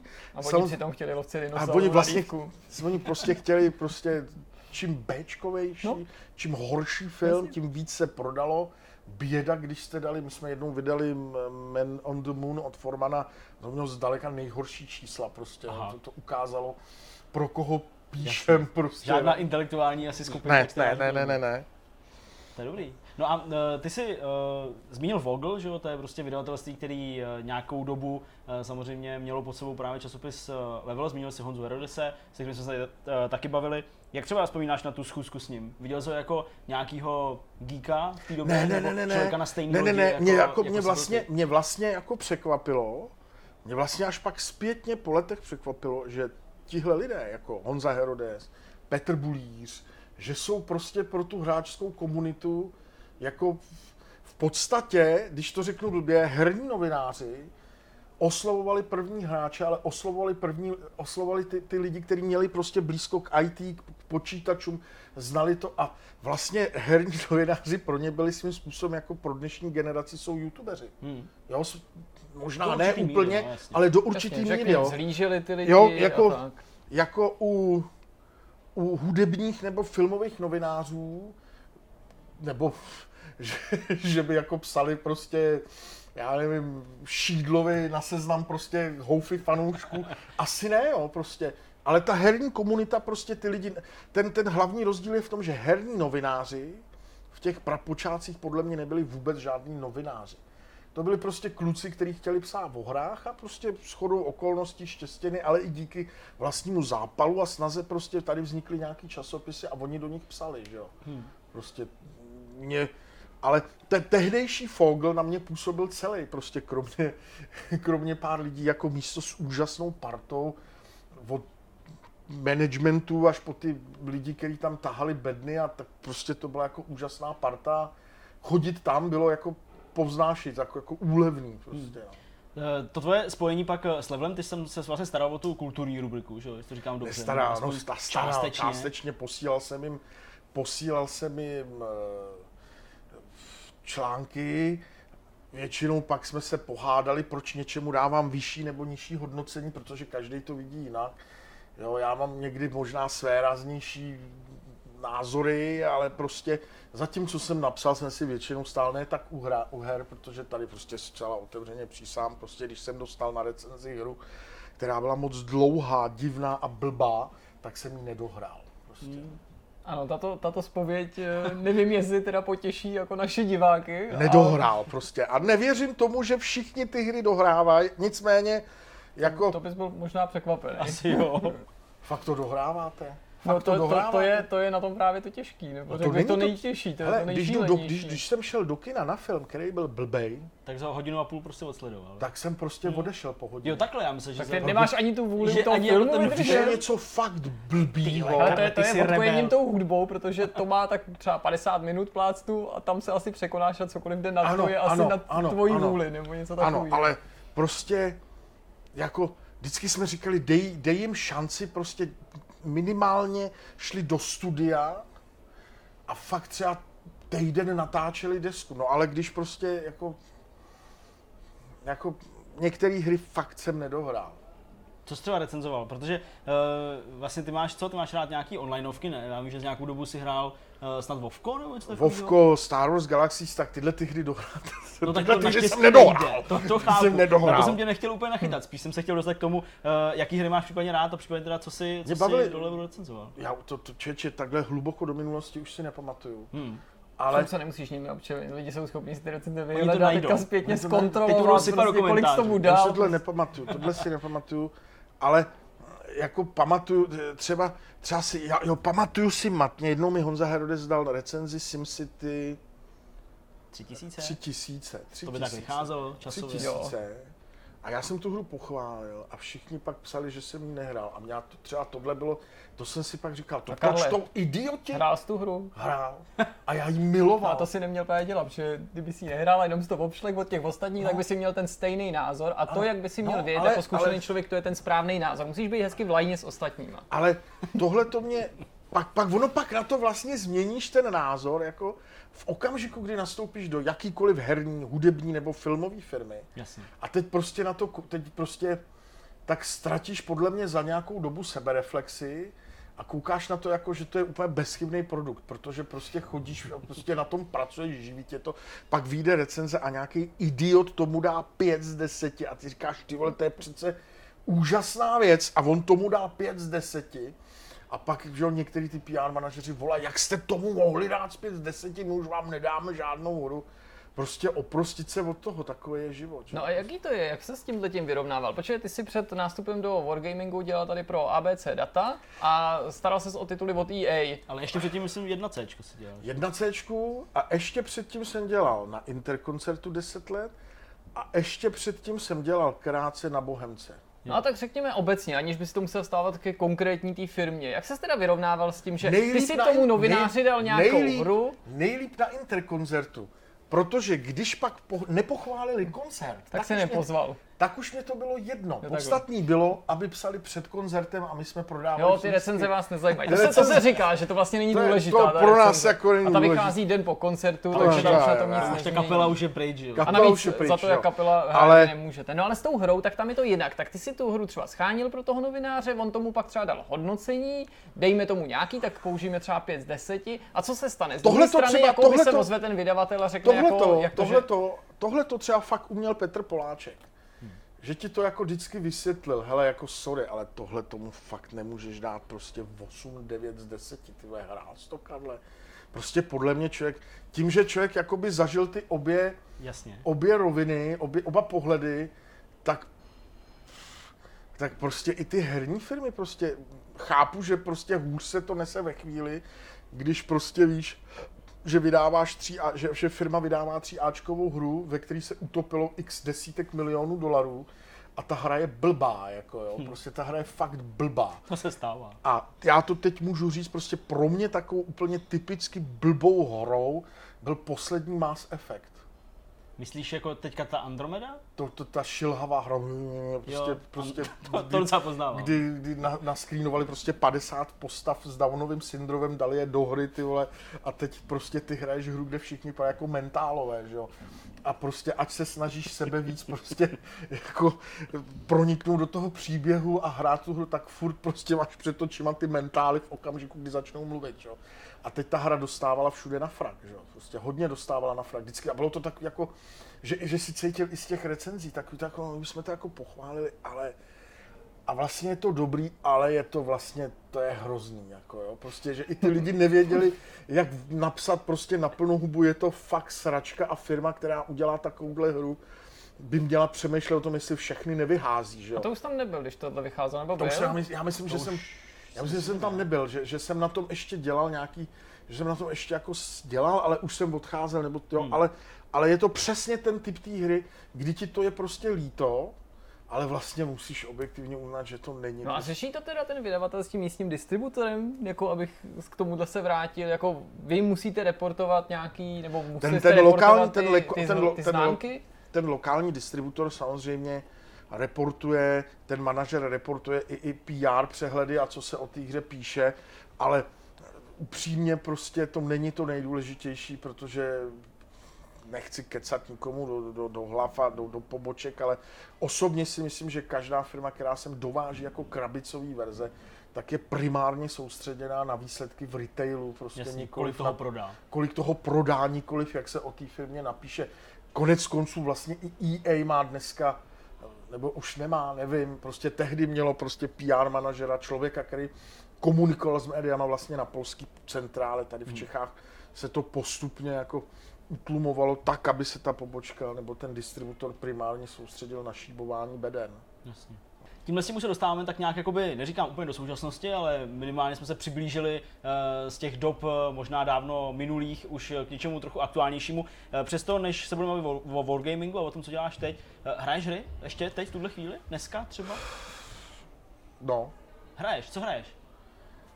Uh, tak třeba teď jsem strašně dlouho na nic nesáhnul, kromě toho, že jsem na dovolený hrál se svým synem Fortnite.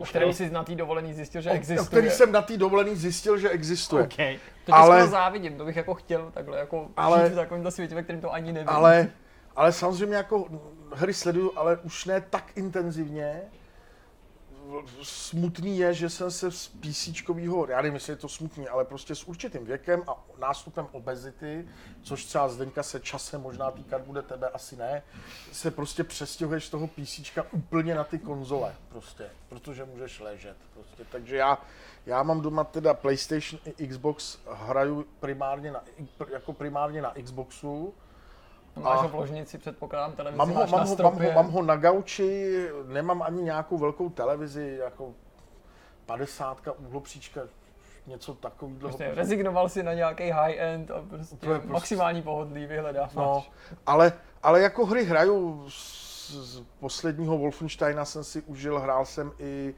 Metal Gear posledního, Fallouta posledního, a zase některé ty hry jsem dohrál úplně dokonce, některé ty hry mě nakrkly ani ne v polovině, nedohrál jsem je. K některým hrám jsem se vrátil, třeba prostě to nakrkne možná Dana Vávru, ale prostě třeba ke Skyrimu, když vyšel prostě v tom HD, v té HD úpravě, která vypadala mimochodem úplně stejně jako ta předchozí verze na té 360. To si si jenom myslím, že tak si to pamatoval, že to vypadalo, ale ve skutečnosti to mě tak dobře nevypadalo. No ale prostě tak tu jsem zase dohrál jako téměř do konce prostě, že, že, že jako hmm. tento prostředí a to mě bavilo. Kingdom Come si samozřejmě taky dohrál. Kingdom Come jsem vlastně hrál chvíli u známýho, nedohrál jsem ho. E- čtil jsem na Dana, na Dana jsem čtil někde síru jako, a byl jsem z těch síčků, který říkali prostě, že ta hra prostě se nemůže chytit, že to nemůže být celosvětový úspěch. Fakt jsem tomu jako vnitřně nevěřil, protože jsem si myslel, že prostě český prostředí jako fakt nikoho nezajímá. Hmm. Jasně, v poměru k prodejům prostě tří Ačkových hry, do kterých se nasype prostě identická částka do vývoje a ještě větší do marketingu, ty čísla jsou mnohdy větší. Ale ty vole, tohle je prostě, tohle prostě, kdo nesmekne a neuzná, že to je prostě success, tak nevím, co je. Ale hru jsem, hru jsem hrál, nedohrál, eh, možná přílišně, fakt přílišně realistická a já jsem jako člověk, který je línej, prostě u té hry prostě jako e, souboje řešit velmi intenzivně a, a hmm. jo, tuhle hru musíš k ní přistoupit fakt poctivě, chtít to a pak si to jako užiješ. Hmm. Zatímco ty se tady do mě navážíš skrz jako to, že budu tlustý, ale já nebudu hrát na konzolích takhle jako ty, protože já mám špatný oči, víš, a to ty asi nemáš, takže já nemůžu ležet a koukat se na takže ty oslepneš a pak budeš já, já, já budu nejenom tlustý, ale taky budu slepej. Ale uh, já jsem se chtěl zeptat na, jako na jinou věc, vzhledem k tomu, že uh, ty určitě patříš jako nechceš do starého železa, to asi ne, ale přece jenom jako pamatuješ jako tu dobu trochu díl než my. Uh, lokomotivu. Třeba zhruba tak, někde v těch, v těch dobách. Tak bys mohl třeba zkusit zodpovědět takovou jako věčnou, nebo ani nesnad otázku, jako nevyřčenou otázku, jestli jako hry dřív, tak jak si je pamatuješ ty z Clementína, Wolfensteina a podobně, bývaly lepší než ty aktuální, protože to je, to je, to je často taková ne, věc, která se neustále ne, řeší. Ne, já mám, já mám jiný problém. Já, pro, mě, pro mě vývoj počítačových her byl primárně spojený s grafikou, že jo? Prostě s každou novou hrou, na, na začátku, od, řekněme od, zač, od 90. let, těch prvních 15 let, bylo opravdu spojeno prostě s vývojem prostě grafiky, že jo? Já si pamatuju, jak jsem prostě taxíkem jel pro 3D FX kartu do nějakého obskurního e-shopu na jižním městě. E-shopu? No, to už byly jako první. vyzvednout si to. Jako vyzvednout si to prostě. Je jo. fakt, že tohle si lidi pamatují. Já si taky pamatuju třeba svůj první akcelerátor a když jo. jsem jako upgradeoval třeba a, a jako, jako, kde. jako nemůžeš říct, že to bylo a současně hodně těch bylo, bylo prostě, když to, když to nebyli prostě vývojáři, kteří už tehdy kopírovali jiný studia, tak, ty, tak, tak tady byly firmy, které vždycky vyšly s něčím, co bylo něčím lepší. Jo? Ale když dneska půjdeš do nějakého toho kórového žánru, mm-hmm.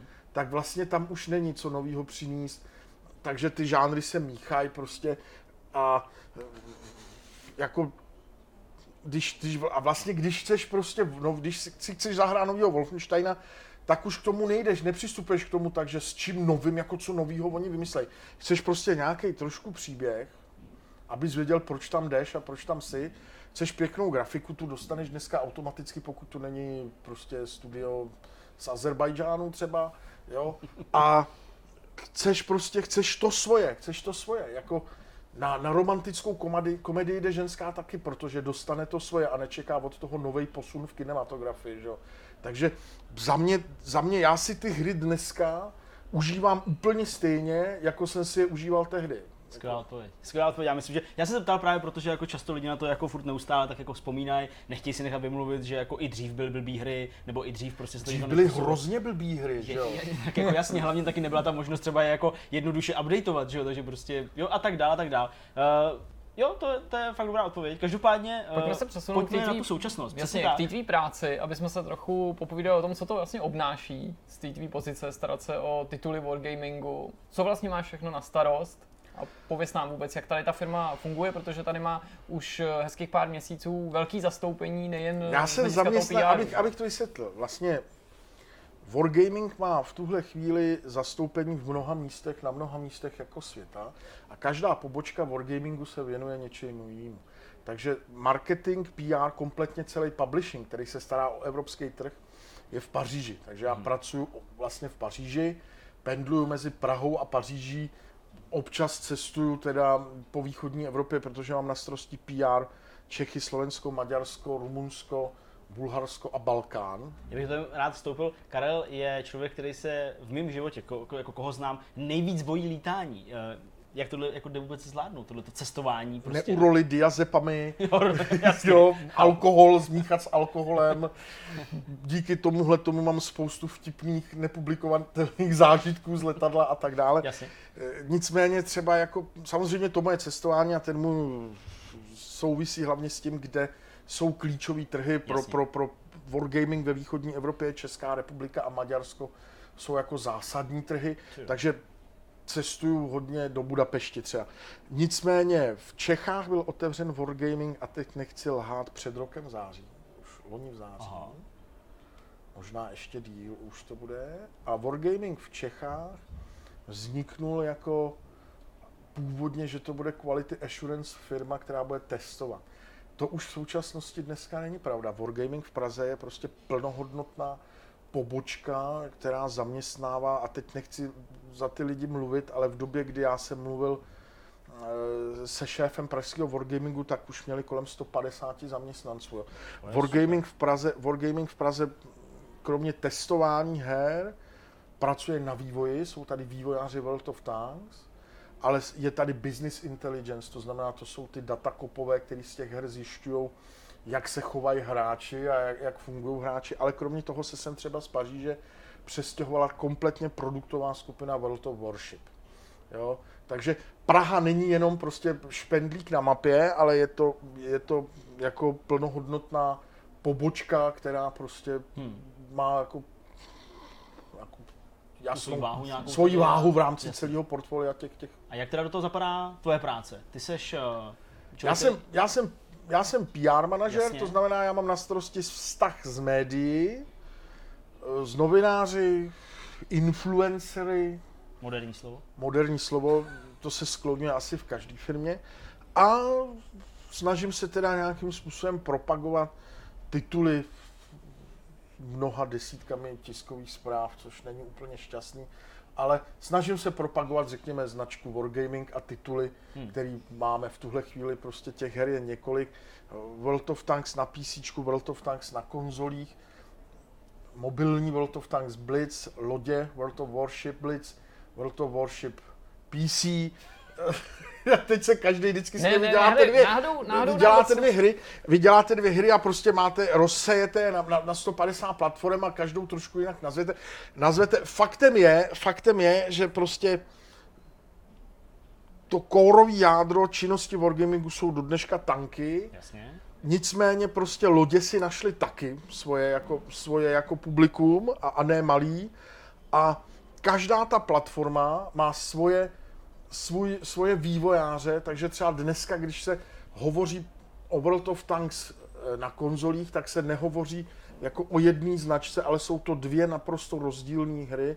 Každá cílí na úplně jiný publikum, jo? takže zatímco ty PCčkáři opravdu žijou prostě těma, těma multiplayerovými bitvama a dostávají ty věrohodní updaty, tak kromě toho ty konzolisti dostávají prostě ještě singleplayerový mise, mise s umělou inteligencí, který vlastně jsou úplně něčím jiným, než, než co člověk zná u těch tanků. Je to prostě plnohodnotná, téměř by se dalo říct, prostě plnohodnotná singleplayerová hra nebo kópová hra Jasně. a to jsou třeba Mercenaries. Jo. Zatímco prostě tanky na PC si zakládají víc na věrohodnosti, tak konzolová produktová skupina přišla s nápadem, co by kdyby. Jo. Takže Mercenaries jsou o tom, že eh, co by se stalo, kdyby Hitler vyhrál a co by se stalo, kdyby se rozpoutala válka mezi východem a západem po druhé světové válce. Mm-hmm. Jo, takže, takže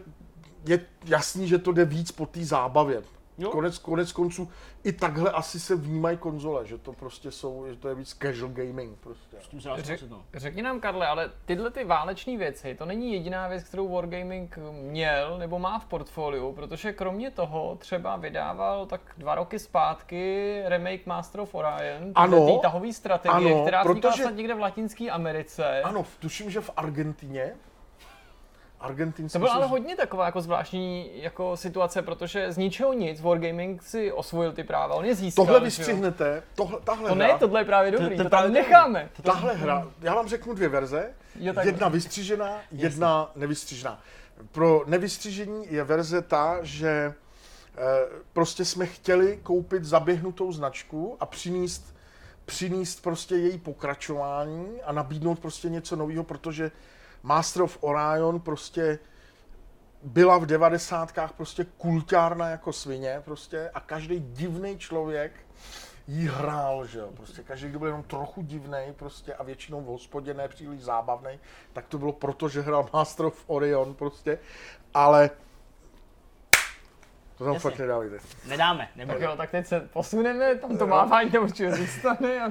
ale, ale Master of, Master of Orion, já teda musím říct, že Master of Orion jsem prostě tehdy, když, vyš, když vyšla v 90. Hmm. A byl, byl snad tři nebo čtyři ty hry dokonce. Jednička už byla slavná, Jednička... dvojka byla fakt super, to byla asi nakonec ano. nejlepší a pak vyšel ještě, ještě, ještě třetí díl a to už nebylo on Ještě třetí díl a vlastně já teď vlastně, když vlastně vyšel ten remaster plus nový mise, tak jsem to hrál a vlastně mě to jako docela, Vlastně jsem si to jako docela užil. Já nejsem, nejsem příznivec a fanoušek her tohoto typu, Jasně. protože mám pocit, že se tam nic neděje. Hmm. Jo? Ale chápu prostě, ale vlastně teprve díky novýmu Master of Orion jsem pochopil, co asi na tom ty lidi bavilo. Ne, bylo to dobrý ten remake. Já jsem teda hrál jako originál, tu dvojku. Jasně. Jedničku ne, nebo možná jsem někdy zkoušel, dvojku jsem fakt hrál, eh, ke který jsem se dostal až zpětně díky nějaký Star Trekový variaci na to, jak už to tak u mě bývá, ale hrál jsem i ten remake a hrál jsem vlastně už o těch early access verzí, který vy jste měli k dispozici. Mm, mm. A vlastně mi se to dost líbilo, mm. bylo to povedený a hlavně tam byl skvostný dubbing, protože spousta známých hollywoodských herců, i Star Trekových herců. Včetně, včetně toho, že jo Určitě myslíš Michaela Dorna, že jo? Nebo ne, já jsem chtěl, ne, já jsem chtěl říct toho herce, co Teď nevíme, jestli umřel nebo neumřel v posledních vězných válkách. Ten tam taky mluvil jednu Jo, jasně, ty myslíš Mark Hamill. Mark Hamill, Mark Hamill, tak. ano, ale tak konec Toho jsi mi slíbil, když jsme jeli do Německa na tu prezentaci té hry, že tam bude a že si mu dělat rozhovor. ano, jenom, jenom na to mě utáhl. Ano, jel ano, do toho já, jsem, já, jsem, já se tady přiznávám, já se tady přiznávám, já jsem prostě do herního německého muzea vylákal Zdeňka Prince, který měl tehdy chřipku, myslím, že měl 38. Jo, fakt to bylo blbě. Odvez jsem ho do Berlína a nakonec dostal ještě podržce od uh, nějakého toho punish automatu. Nebo jo, to je pravda. spálil, Pain Station to byl. Od Pain Stationu jo, si jo. spálil ruku a měl sešlánou dlaní prostě. Ano, ano, ano, přesně tak. Takže to, byl, to byla moje vzpomínka na Master of Orion. No nicméně, teďka se blíží Gamescom. Uh, ty jsi říkal, že tam jedeš, možná mimo kameru nebo v kameře, to já už nevím, že tam jedeš autem, že se tam chystáš a že tam budete a budete tam uh, něco mít, nějaký zajímavé věci a podobně. Uh, co chystáte na Gamescom? Určitě to máš v hlavě. Hele, já to, já, to, já to řeknu v rychlosti a stručně. Eh, samozřejmě přicházíme s každou hrou, kterou máme a víceméně každý rok prezentujeme ty nejaktuálnější buildy věci jako a buildy, které se v té hře odehrávají. Co opravdu je zajímavé a co opravdu stojí za to je World of Warship Legends. Lodě přicházejí na konzole. Jasně. A eh, bohužel teda nemáme ještě hands-on pro novináře, ale už máme prostě ukázky z her, gameplaye a prostě první hands-off uvidějí To znamená, to bude PlayStation a Xbox? Ve PlayStation a Xbox. Další věci určitě do World of Tanks přicházejí polský tanky, jako veliký zásadní update, protože Polsko je jedna z největších zemí v Evropě. V Polsku je veliká základna hráčů, logický krok. Mě osobně, mě osobně eh, určitě zaujala stánek Neurogamingu, což je naše firma, která sídlí v Amsterdamu a ta teda má na starosti, řekněme, next, já tomu říkám next gen gaming v tom širokém pojetí, to jsou chlapíci, kteří fakt pracují s nejnovějšíma VR technologiemi, podílej se na jejich vývoji a hledají cesty, jak VR posunout od sezení v malý nebo stání v malé místnosti do opravdu velikého prostoru. Z mýho pohledu neuro, neurogaming je rozhodně jedna z nejvíc asi hmm. sexy věcí, prostě, který, který tam přivezeme, byť nejsou pod hlavičkou wargamingu. Měl jsi ty možnost už to vyzkoušet? Eh, tím, že to je VR, samozřejmě jsem si měl možnost vyzkoušet několikrát, ale tohleto studio je jako v Amstru a tam jsem teda ještě nebyl. Okay. Ale ty, ty zvěsti, co, říkali, co říká kolegyně z Amsterdamu a novináři, co, co byli prostě ze západu, tak říkali, že to je pecka. No a je možný, že po vzoru toho Master of Orion se vrhnete i nějakým jiným směrem, než jsou ty váleční hry v budoucnu? Nebo jaká je ta ambice toho wargamingu? Prostě zlepšovat se v tom, co dělá a mm, řezat se s tou druhou my v tuhle chvíli, my v tuhle chvíli třeba, my třeba v tuhle chvíli uh, má, nemám, nemáme jenom vlastní hry, ale máme hry, které vyvíjíme ve spojení řekněme s dalšíma jako studiama, takže z Creative Assembly Jasně. jsme přinesli Total War Arenu, což je typická válečná hra. Jo, a kde se potkává prostě přesně nějaký Cezar s Hitlerem? Nebo a, ne, ne, ne, je to jako celý zaměřený na starověk a oznámili jsme, na jaře jsme oznámili práci na novém projektu se srbským studiem, se srbským developerem. Aha. Jo, takže Wargaming, řekněme, jakoby hledá neustále cesty, kam se posunout a přijít s nějakým novým titulem. No. Hmm. Dobrá, no tak já myslím, že jsme postupně asi dokráčeli na konec uh, tohohle rozhovoru v, zá, uh, v souvislosti toho, co jsme tady chtěli probrat. Samozřejmě by se dalo povídat o spoustě dalších věcí, ale ty by možná nebyly třeba o, tom, třeba o tom, jak Petr Poláček způsobil paniku při letu British Airways s tím, že hrál uh, fotbalního manažera. Uh, OK. Já jsem se třeba chtěl ptát, jako, když jsi tady mluvil o tom, jak jste tady uh, pořádali koncerty a podobně, jak jsi to třeba měl v té době s ženama, víš? Jako, že prostě na, jako na tebe museli letět, že jo? Když byl prostě týpek od, uh, ne, od ne, muziky. Ne, ne nic takového? Ne. Ne, dobře, tak eh, nevěřím ti to sice, ale, ale dobrá. No, já bych to ukončil. Karle, moc díky, že jsi, že jsi přišel. Moc díky, že jsi uh, tady s náma strávil nějakou dobu. Uh, jak říkám, byl bych třeba rád v budoucnu, až se zase Wargaming někam aktivnější posune k nějaký další zajímavý věci ja, Mohli bychom, kluci, mohl bych vás poprosit? Ty vole, to je strašný, ty vole, kluci, ty vole, jenom protože někdo je mladší, to je hrozný. No. Se omlouvám za tohle, ale mohli bychom, mohli bychom zmínit Forsy? No, Nebo? jako Můžem, proč ne? Vadilo by vám to? Zbyň, co, Zbyň, co co uznáš za vhodný. Máš prostor, Kájo. Chtěl bych jenom říct, že Wargaming bude spolu pořádat v Praze 5. a 6. října uh, Developers Develop konferenci for C, mm-hmm. což však není typická, což však rozhodně není konkurence stávajícím Develop konferencím, který probíhají po Evropě, ale je to jakési je to jakási snaha předat zkušenosti lidí, předat možnost, předat zkušenosti našich interních, ale i jiných lidí dalším lidím z vývoje. Prostě je to tedy cesto putovní, putovní, řekněme, vývojářská konference, která po Petrohradu a Kijevě míří poprvé na západ, Najednou jsme západ. Přesně, ještě na zřák jsme byli východ. A ano, ale, ale z pohledu, odkud kam jdeš, ano, prostě, to, to, a odkud kam investuješ, ano. I Košice v jistém chvíli mohou no, být západem. Já ti rozumím, i Basa zdá, v dáli zdá se víti housliny. Tak, tak.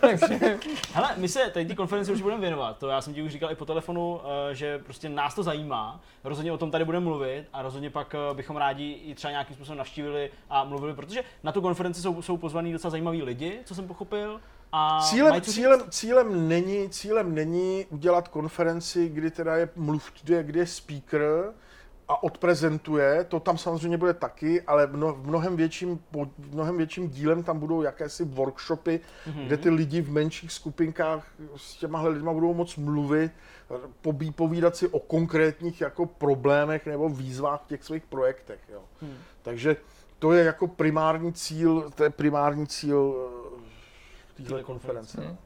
Tak jo, tak to byl Karel Drda. Uh, teď už to asi můžeme uzavřít. Uh, zvládli jsme nezvladatelného Karla Drdu, to bych si uh, dal jako achievement nějaký. Kájo, moc díky, uvidíme se na Gamescomu a doufám, že třeba i tady, na tomhle místě, znova někdy jako, nějaká Jako pánové, smekám. Děkujeme. No. Děkujeme a, a, a pokračujeme. na další téma. Jsme na samém závěru, tak pojďme ještě naťuknout ty věci, které jsme v úvodu zmiňovali, že bychom se jich třeba lehce dotkli. Ty jsi naznačoval, že něco hraješ, o čem ještě úplně mluvit nemůžeš. Ale pravda je to jiná vlastně, protože... Ty jsi lhal. No já jsem vám nelhal, to já bych vám nelhal. Já jsem se to krát jenom musel upřesnit, protože na začátku jsem to neměl v hlavě mm-hmm. a musel jsem to upřesnit a je to, je to dobře, že jsme to upřesnili, protože vám dneska v pondělí 27. podle všech těch uh, dokumentů a všech těch jako důležitých věcí, které se k tomu pojí, můžeme říct, že už nějaký den máme review kopy Spidermana od Insomnia Games na P4, samozřejmě nikde jinde to nevíde. A zároveň vám taky můžeme sdělit, že 4. září v 16.00, ano, vyjde recenze. Video recenze v našem případě. Samozřejmě. A ještě nevíme, kdo ji bude dělat, protože ještě všichni jako dělat. vlastně já něco jsem hraje. Se, přesně, já jsem se do toho pustil, protože Jirka byl že, nemocen, uh, Honza má nějaký svoje plány a tuším až někdy do úterka je vyblokovaný. A já s, mám formule, hraju formule, ale tuhle chvíli jsem prostě to rozehrál já. Můžu vám jenom říct to, že jsem zatím v tom asi dvě hodiny a jsem zhruba tam, kde jsem byl na té preview akci, mm-hmm. kterou no, jsme jasný. tady v Praze s Jirkou absolvovali. Jinými takže... slovy, ještě se může něco změnit, třeba Přesně. se tady ponatáčí třeba. a vezme to tady Ty, jo, to bylo vlastně co? dobrý, co Petře? To je open wall. Ty, tak to jste to, to slyšeli, Petr, to vezme, slíbil to tady v živým Já běžně hraju hry a ještě recenzuju dneska v dnešní době, to je moje normálka. Tak to je závazek. No a jak si, jak si naťuknul, taky hraješ teda ty formule? Hraju taky formule, o tom můžu konečně mluvit trochu víc, protože jednak ta hra už vyšla, že jo, 24. Hraju PC hmm. verzi. A prý to fakt dobrý. Hele, jako je to prostě dobrý, je to, je to, je to, je to fajn. Je samozřejmě super sledovat takový ty dvě vrstvy toho posunu. Mm-hmm. Ta jedna vrstva vychází z té skutečnosti, té mm-hmm. reality. Samozřejmě formule letos zase Jako to, jak se to v realitě úprav, změnilo. Přesně jo. tak, a jak se pak logicky odráží v té hře. Jo, to Halo je opravdu jako velká změna, mm-hmm. dost výrazná změna.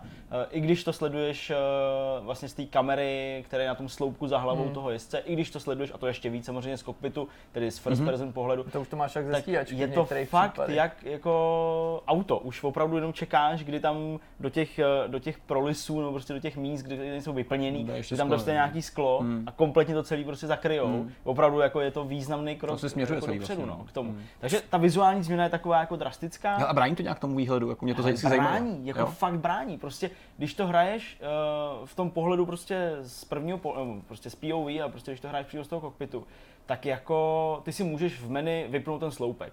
Udělat si to mm-hmm. trochu fejkový, takže máš jenom jakoby nad hlavou nějakou tu obruč, že jo, no, prostě kus, mm-hmm. kus té konstrukce, ale nemáš ten sloupek. A když ho necháš, jako tam reálně se ti za to schová celý auto, který je od tebe, já nevím, tři desetiny, čtyři Jasně. desetiny, a to tak, si, tak, tak, tak se ti schová to je úplně to, co ta hra nedokáže správně simulovat bez VR, že samozřejmě ten řidič, ten má možnost hýbat tou hlavou, takže trochu jako odfiltrovat ten sloupek před sebou, ale ty jak to sleduješ z té statické kamery, protože hmm. samozřejmě ta hlava se nehejbe, pokud tam není simulace nějaký třeba v zatáčce. Možná zatáčkách, tak je to jako hmm. takový jako je to, že to už i může narušovat u někoho ten zážitek. Co je taky vlastně důležitý, a to jsem se všiml já, protože já, ačkoliv ty tratě za ty roky, co jezdím, tak znám skoro všechny, jsou mm-hmm. úplně ty nejnovější, jakoby nemám úplně tak dobře najetý, ale prostě takový ty notoricky známý tratě znám, vím, jak vypadají, nebo kdy přijde nějaká zatáčka, který se třeba víc brzdí, tak uh, i přesto mám puštěný, puštěnou takovou tu naváděcí čáru do zatáček, mm-hmm. ne mhm. jako furt, že jo, ale do zatáček a ta není vidět přes tohle. Čo? Takže tak to pokud seš, takže pokud seš jako,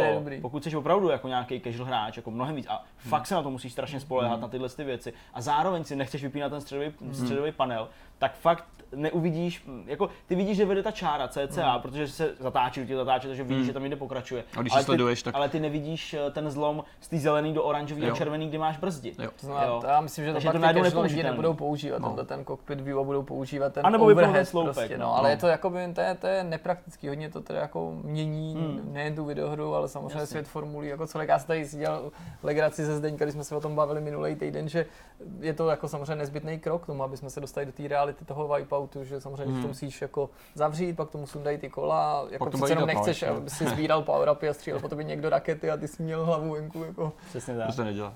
Co je super eh, v té druhé straně, jakoby ne jako reflekce nějaký reality, ale to, jak vy, vylepšují postupně tu hru, tak eh, konečně mám pocit, ačkoliv to ještě není žádná jako full destrukce, že to zase vypadá o kus líp, hmm. že tak jak destrukce stagnovala 2-3 roky a byla pořád stejná, hmm. tím, že jako samozřejmě ty kola na těch závěsech jako upadnou nebo je odlomíš oni zůstanou na těch lankách vyset, že jo, a, a u, u té formule, to, že se ti rozlomí prostě nějaká část nebo, nebo celý to přední, zadní křídlo, to, to tam všechno prostě bylo.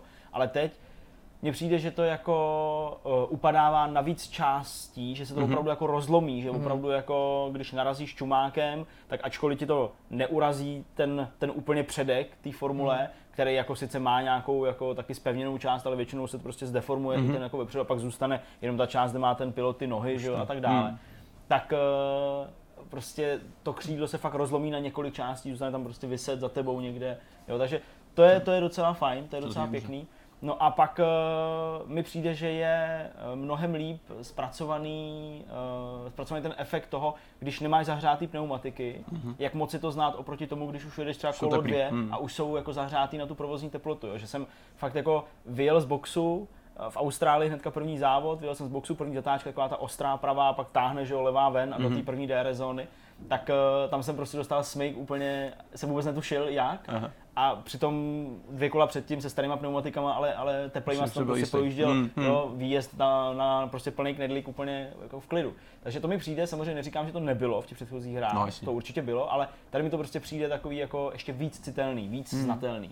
No a jinak jako rozehrál jsem tu kariéru, eh, která je zpracovaná prostě hodně podobně, jako bylo předtím. Zase tě někdo uvede do nějakého týmu, začal jsem za Uberu s Leclerkem, jakožto, jakožto stávým kolegou a jediný, co tam je, tak je tam zase takový ten systém toho povídání po závodech nebo po nějakých kvalifikacích, kdy ta reporterka se tě něco ptá a ty můžeš odpovídat ale všechno mi to přijde takový v porovnání třeba s FIFou, mm-hmm. že v Journey taky často odpovídáš těm novinářům a jsou to takový ty generické otázky, generické odpovědi, tak v těch finičkách mi to přijde, že jsi za strašného hodňáka. Aha. Jo, že tam nemůžeš být takový ten jako arrogantní prostě, hajzl. arrogantní hajzl, jako být v tom, v tom, v tom Journey, jo, to může odpovídat prostě jako, no zvládl jsem to já, celý tým stát jako prostě jako úplně zaprt a jenom já, jako díky mně jsme prostě vyhráli. Tak tady prostě můžeš říct maximálně něco jako, jako těším se na tuhle sezónu, bude fakt nejlepší jako eh, v celé historii, můžete se mě jako kouknout. Ale to je tak jako maximum, co tam jako bylo. Nestačí. Ne, můj, můj stávý kolega je úplný debil. Vždycky jenom prostě jako, pracovali jsme jako celý tým, jo, nebo já nevím, prostě byl jsem nervózní, ale zvládli jsme to, jo, prostě takový jako... Tak to nefunguje opravdu. Nechci být úplně hodně. trošku větší svině. A vlastně jediný, co to teda vlastně porovnává, tak ne jako tvoji nějakou aroganci, hmm. nějaký jako sportmanship,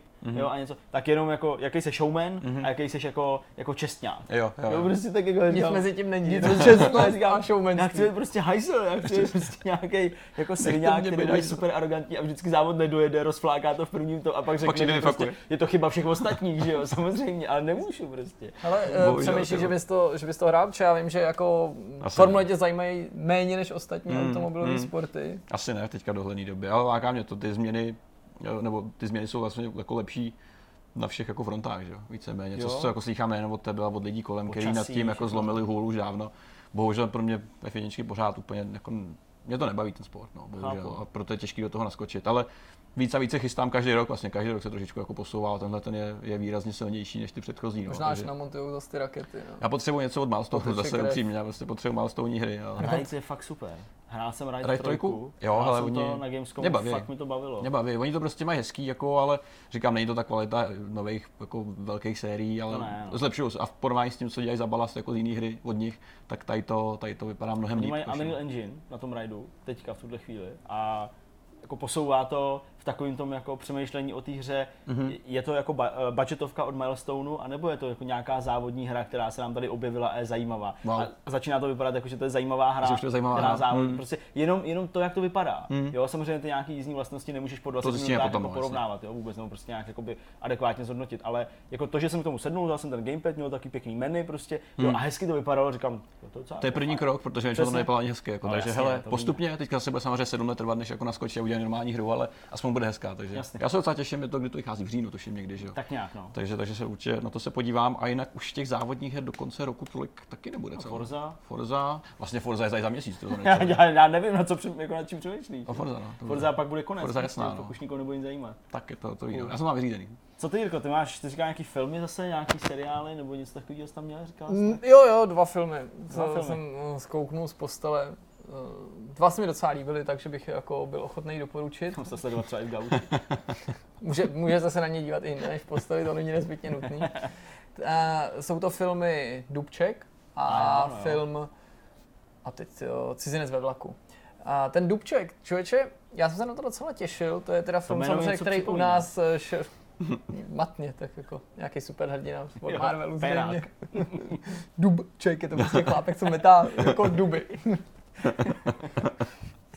okay.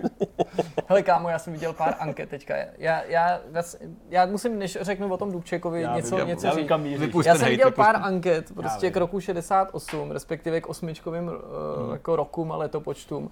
A já když ty ankety sleduju, mě, mě protože v nich odpovídají nejen děti, nejen jako mladí lidi, nejen hmm. studenti, ale i starší lidi, jo, třicátníci, čtyřicátníci, tak já jsem tak zhrozený z toho, co tam slyším, že upřímně řečeno si přeju, nebo si radši myslím, že je to účelově sestříhaný, takže hmm. jsou vystřihnutí všichni ty, kteří odpověděli správně protože teď jsem viděl něco na Facebooku, nedokážu říct odkud to bylo, protože jsem viděl jenom střípek. Byla to česká televize, pravděpodobně to, co říkáš, Aha. video, kde se ptají těch lidí. No a tak prostě to, nevěděli 18, Je to plzeňská 30... nějaká jakoby redakce. Aha. české televize. Je to, je to mm. možný, že myslíme oba to tež. Prostě ptali se na roky 1918, 38, 48, 68 a jako prostě ty lidi většinou nevěděli nic, 38 první světová válka, jo, nebo jo. prostě 48 konec druhé světové, no prostě jako ta míra té neznalosti, to hmm. fakt jako přesně připomíná jako to, to rčení, že, jo, že prostě národ, jako, který zapomíná na svoji jako minulost, je jako odsouzen k tomu jí jako opakovat. Ale o tom jsem jako mluvit nechtěl. Jako mm. nedokážu tohle pochopit, že to nesouvisí jako s dějepisem, nebo co si bral ve škole, co tam někdo jako plácá, to, to jsme ještě 60, neměli. 68, a prostě, tenhle, tenhle ročník jsme ještě neprobíhali. Jako, já, já, to nechápu, protože jako, mm. OK, párkrát jsme tady třeba zmínili, že třeba jako mám historii rád, ale jako já mám v okolí milion lidí, kteří jako nenávidí historii, nebo ne, dějepisy nebavil o historii, se vůbec nezajímají a jako nemám pochybnost o tom, že všichni ví, co se stalo v roce 68, hmm. co se stalo v roce 38, 18, hmm. jako nechápu, jak to může někdo nevědět. No, no nic, v souvislosti samozřejmě teda se srpnem 68, nejen jakoby s invazí, ale i pražským jarem, prostě mělo v době, kdy my jsme byli na Gamescomu v české televizi premiéru film, který e, je slovenský, ale vznikal právě v koprodukci, slovenské televize, slovenská televize, slovenský rozhlas, ale i česká televize, který se jmenuje Dubček a sleduje Dubčekův život od eh, ledna 68, kdy se stal uh, že jo, vůči osobou prostě KSČ, tím generálním tajemníkem, generálním tajemníkem strany. A přes Pražský jaro vpád prostě vojsk Varšavské smlouvy hmm. do Československa, následně teda ten jejich transport do Moskvy a tak dál. Hele, uh, překvapilo mě, jak ten film docela špatně hodnocený. Mm, koukal jsem, že se pohybuje hodnocení někde kolem 60%. Hmm. Řada těch výtek, které jsou na ní adresovaný i jako respektu, nebo nechtěl bych je nijak snižovat, hmm. stran toho, že se ten film snaží být hodně nekonfliktní, někdo mu vyčítá jako nízkou technickou kvalitu, nebo že připomíná takovou televizní produkci. To já bych tomu nevyčítal, viděl jsem někde, že ho jako někdo posměšně přirovnává k českému století nebo chudšímu českému století. Já uznávám, že to podobně vypadá, ale vlastně si nemyslím, že to je jako na škodu, protože to je vlastně jako komorní drama jednoho muže, který lze klidně vyprávět touhletou formou, nebo nemusí být podle mě nikterak mm-hmm. vel, velkolepý. Viděl jsem taky nějakou kritiku stran toho, že režisér nebo že ty filmaři údajně používají jako laciný berličky typu promluvy, monolog prostě hlavního hrdiny, který komentuje to, to dění mě to vůbec nevadí, ani si mm. myslím, že to je laciný, myslím si, že to jako pomáhá zpřehledňovat tu situaci, která jako složitá a je potřeba ten děj nějak jako posouvat. Mm. Očividně dokonce řekl je, přes míru a je potřeba, aby i ty základní tak. fakta padaly, protože bez toho by se zjevně jako spousta lidí vůbec nedokázala zorientovat, i když tyhle ty lidi si ten film asi ani jako nepustí, takže jim pomoci nebude. A mm, je tomu teda vytýkaný i třeba to, že jako další pomůcku tu údajně nevhodně používá archivní záběry, který to míchá s tím novým natočeným filmovým mm-hmm. materiálem. Já mám naopak pocit, že tady to použí, míchá ty archivní záběry velice jako kreativním způsobem, že to není jenom tak, že teďka následuje nějaká scéna, že to je předěl, tak to vycpeme jenom archivního materiálu a pak se přesuneme někam jinam, ale že třeba když ten Dubček mluví s Brežněvem v Černé natisou, tak se baví o něčem a ten Dubček jako prostřednictvím archivních záběrů, zatímco toho, toho Brežněva poslouchá, tak právě vzpomíná na něco úplně jako jiného, že jo, třeba nevím, líbá, nebo jak mu dával mm-hmm. kitku a přijde mi to naopak jako, že to je zábavný. Zaujalo mě i to, že s českým stoletím to má společně to, že jednu z těch rolí těch, těch představitelů Eh, komunistické strany Československa hraje stejný člověk, který právě hrál v českém století v té mm-hmm. epizodě Musíme se dohodnout, která je mimochodem taky výborná, jedna, jedna, jedna mm-hmm. z mhm. mých nejoblíbenějších. A bez ohledu na to vlastně nebo nechtěl bych ignorovat to, že se k tomu taky říká, že je to jakoby hodně nekonfliktní do pokrytí, že se to snaží hodně jako obhájit tu Dubčekovou roli v tom, že ten pohled na něj v tomhle příběhu je takový jako legitimizující, v tom, že jako se to snaží hmm vysvětlit ten jeho úhel pohledu člověka, který je prostě pod tlakem, několikrát jako skolabuje, je prostě vyčerpaný, všichni mm. na něj mhm. tlačí, prostě ty Sověti, ale i ty jeho prostě politický kolegové že, z Československa a tak, a že se bojí samozřejmě o rodinu a o osu toho národa. Těch pohledů je víc, mm. ale to je příliš složitý na to asi, aby jsme se tady mm. o tom mhm. povídali. Každopádně jsem ochoten to doporučit, mně se to mm. líbilo. A druhý film, který jsem viděl, byl teda Cizinec ve vlaku, thriller s Limem Neesonem, kterýho mám je. ohromně rád, čím dál víc mi připomíná svým charakterem, ale i výběrem rolí Michaela Douglasa z 90. Hmm. let. Fakt i prostě s tím zvláštním způsobem mluví, i tím, že si vybírá role buď takový jako drsných detektivů, který se ale nezdají, nebo takový jako to nastavil, otců, vlastně, otců no. od rodin, který třeba v nějakých ohledech selhávají, což je třeba hmm. případ Chloe, nebo ten druhý muž, prostě myslím, myslím, že je to fakt jako jeden z nejlepších no. současných hmm. herců a já vůbec nemám rád akční filmy, to vy víte, a nemám rád detektivky. Tohle je i akční film, je to vlastně kriminálka a byl jsem to ochoten, podobně jako u Nonstop nebo Unknown a jeho dalších filmů, jako přelínou, protože je to opravdu jako docela, docela, mm-hmm. docela fajn. Mm. Zaujalo mě to, není to jako úplně jako velkolepý, měl jsem k tomu si výhrady, ale bavil jsem se dobře. Super, tak já to asi rozšířím taky svým Netflixovým doporučením. Eh, na Netflixu vyšel, myslím, před dvouma týdnama uh, zase další dokumentární série I am a Killer, která vlastně popisuje rozhovory s uh, lidmi, kteří jsou odsouzení buď to na, životí, na doživotí nebo na trest smrti, a lidi, kteří se otevřeně přiznávají a chválí tím, že vlastně jsou vrazy. Uh, je to takový dost chladný, teda musím říct, jako, že já když se podívám na svou jako historii těch pořadů, tak stejně jako tam máš za druhou světovou, tak já tam mám buď to kriminály nebo drogy. A tady to je asi takový jako nejtemnější z nich, protože ty lidi jsou vysloveně otevření v tom, jak koho zabili, jak moc je to bavilo, jaký měli jako uh, podněty k tomu to udělat a jak moc jsou vlastně spokojení tam, kde jsou. A třeba jeden z těch prvních dílů, kde vystupuje člověk, který odpoledne vypadá jako sympatiák, který by se prostě chtěl mít doma. Takový jako polo inbred, jako někdo prostě z Jižní Ameriky, kde prostě, já nevím, se uh, množej rodiny mezi sebou, tak to takhle vypadalo, chybí ti zuby, jsi pokérovaný, hlava, hlava mimo. A ten člověk dostal dvě do životí, což má nestačilo. On chtěl, on chtěl vysloveně trest smrti. Uh, a ta motivace byla taková, ne, že by si prostě OK smířil s tím, že budeš zavřený, tak chceš umřít, uh, že už tě to prostě nebaví a tak. Ale on vysloveně říkal, že uh, když dostaneš trest smrti, tak máš mnohem lepší cely, mnohem lepší podmínky, lepší jídlo, víc prostoru, víc samoty. A kolikrát a, smrti čeká třeba 10 let. A přesně říkal, že bude, hele, on dostal dvě do životí, takže až si odsedí jedno, tak dostane další, což je blbý, to trvá. A proto si teda chtěl vzít ještě na další 25 let minimálně aspoň uh, trest smrti, protože máš prostě krásné podmínky jako, jako, jako trestanec. Že? Říkal, že prostě máš vlastní, vlastní obří celu uh, velkou, máš hodinu prostoru, až dvě hodiny na nějaký pohyb na těch kurtech, kde jsou vlastně, že každý má to nádvoří jenom pro sebe, takovou tu klec, do které se zavřou, že to není smíchaný dohromady a tak. Lepší jídlo, protože se o ně líp starají, jelikož ha, on umře chudák, zabil tady 50 lidí, tak se o ně aspoň postaráme, než odejde. A to je jeden příběh jako z mnoha, který vlastně to popisuje to, jak, jak bizarní svět to tam je. No. A vlastně, že jsi takový člověk, který je vlastně nenáviděný i těma ostatními muklama, který jsou ale stejně špatný nebo o něco méně špatný než ty sám.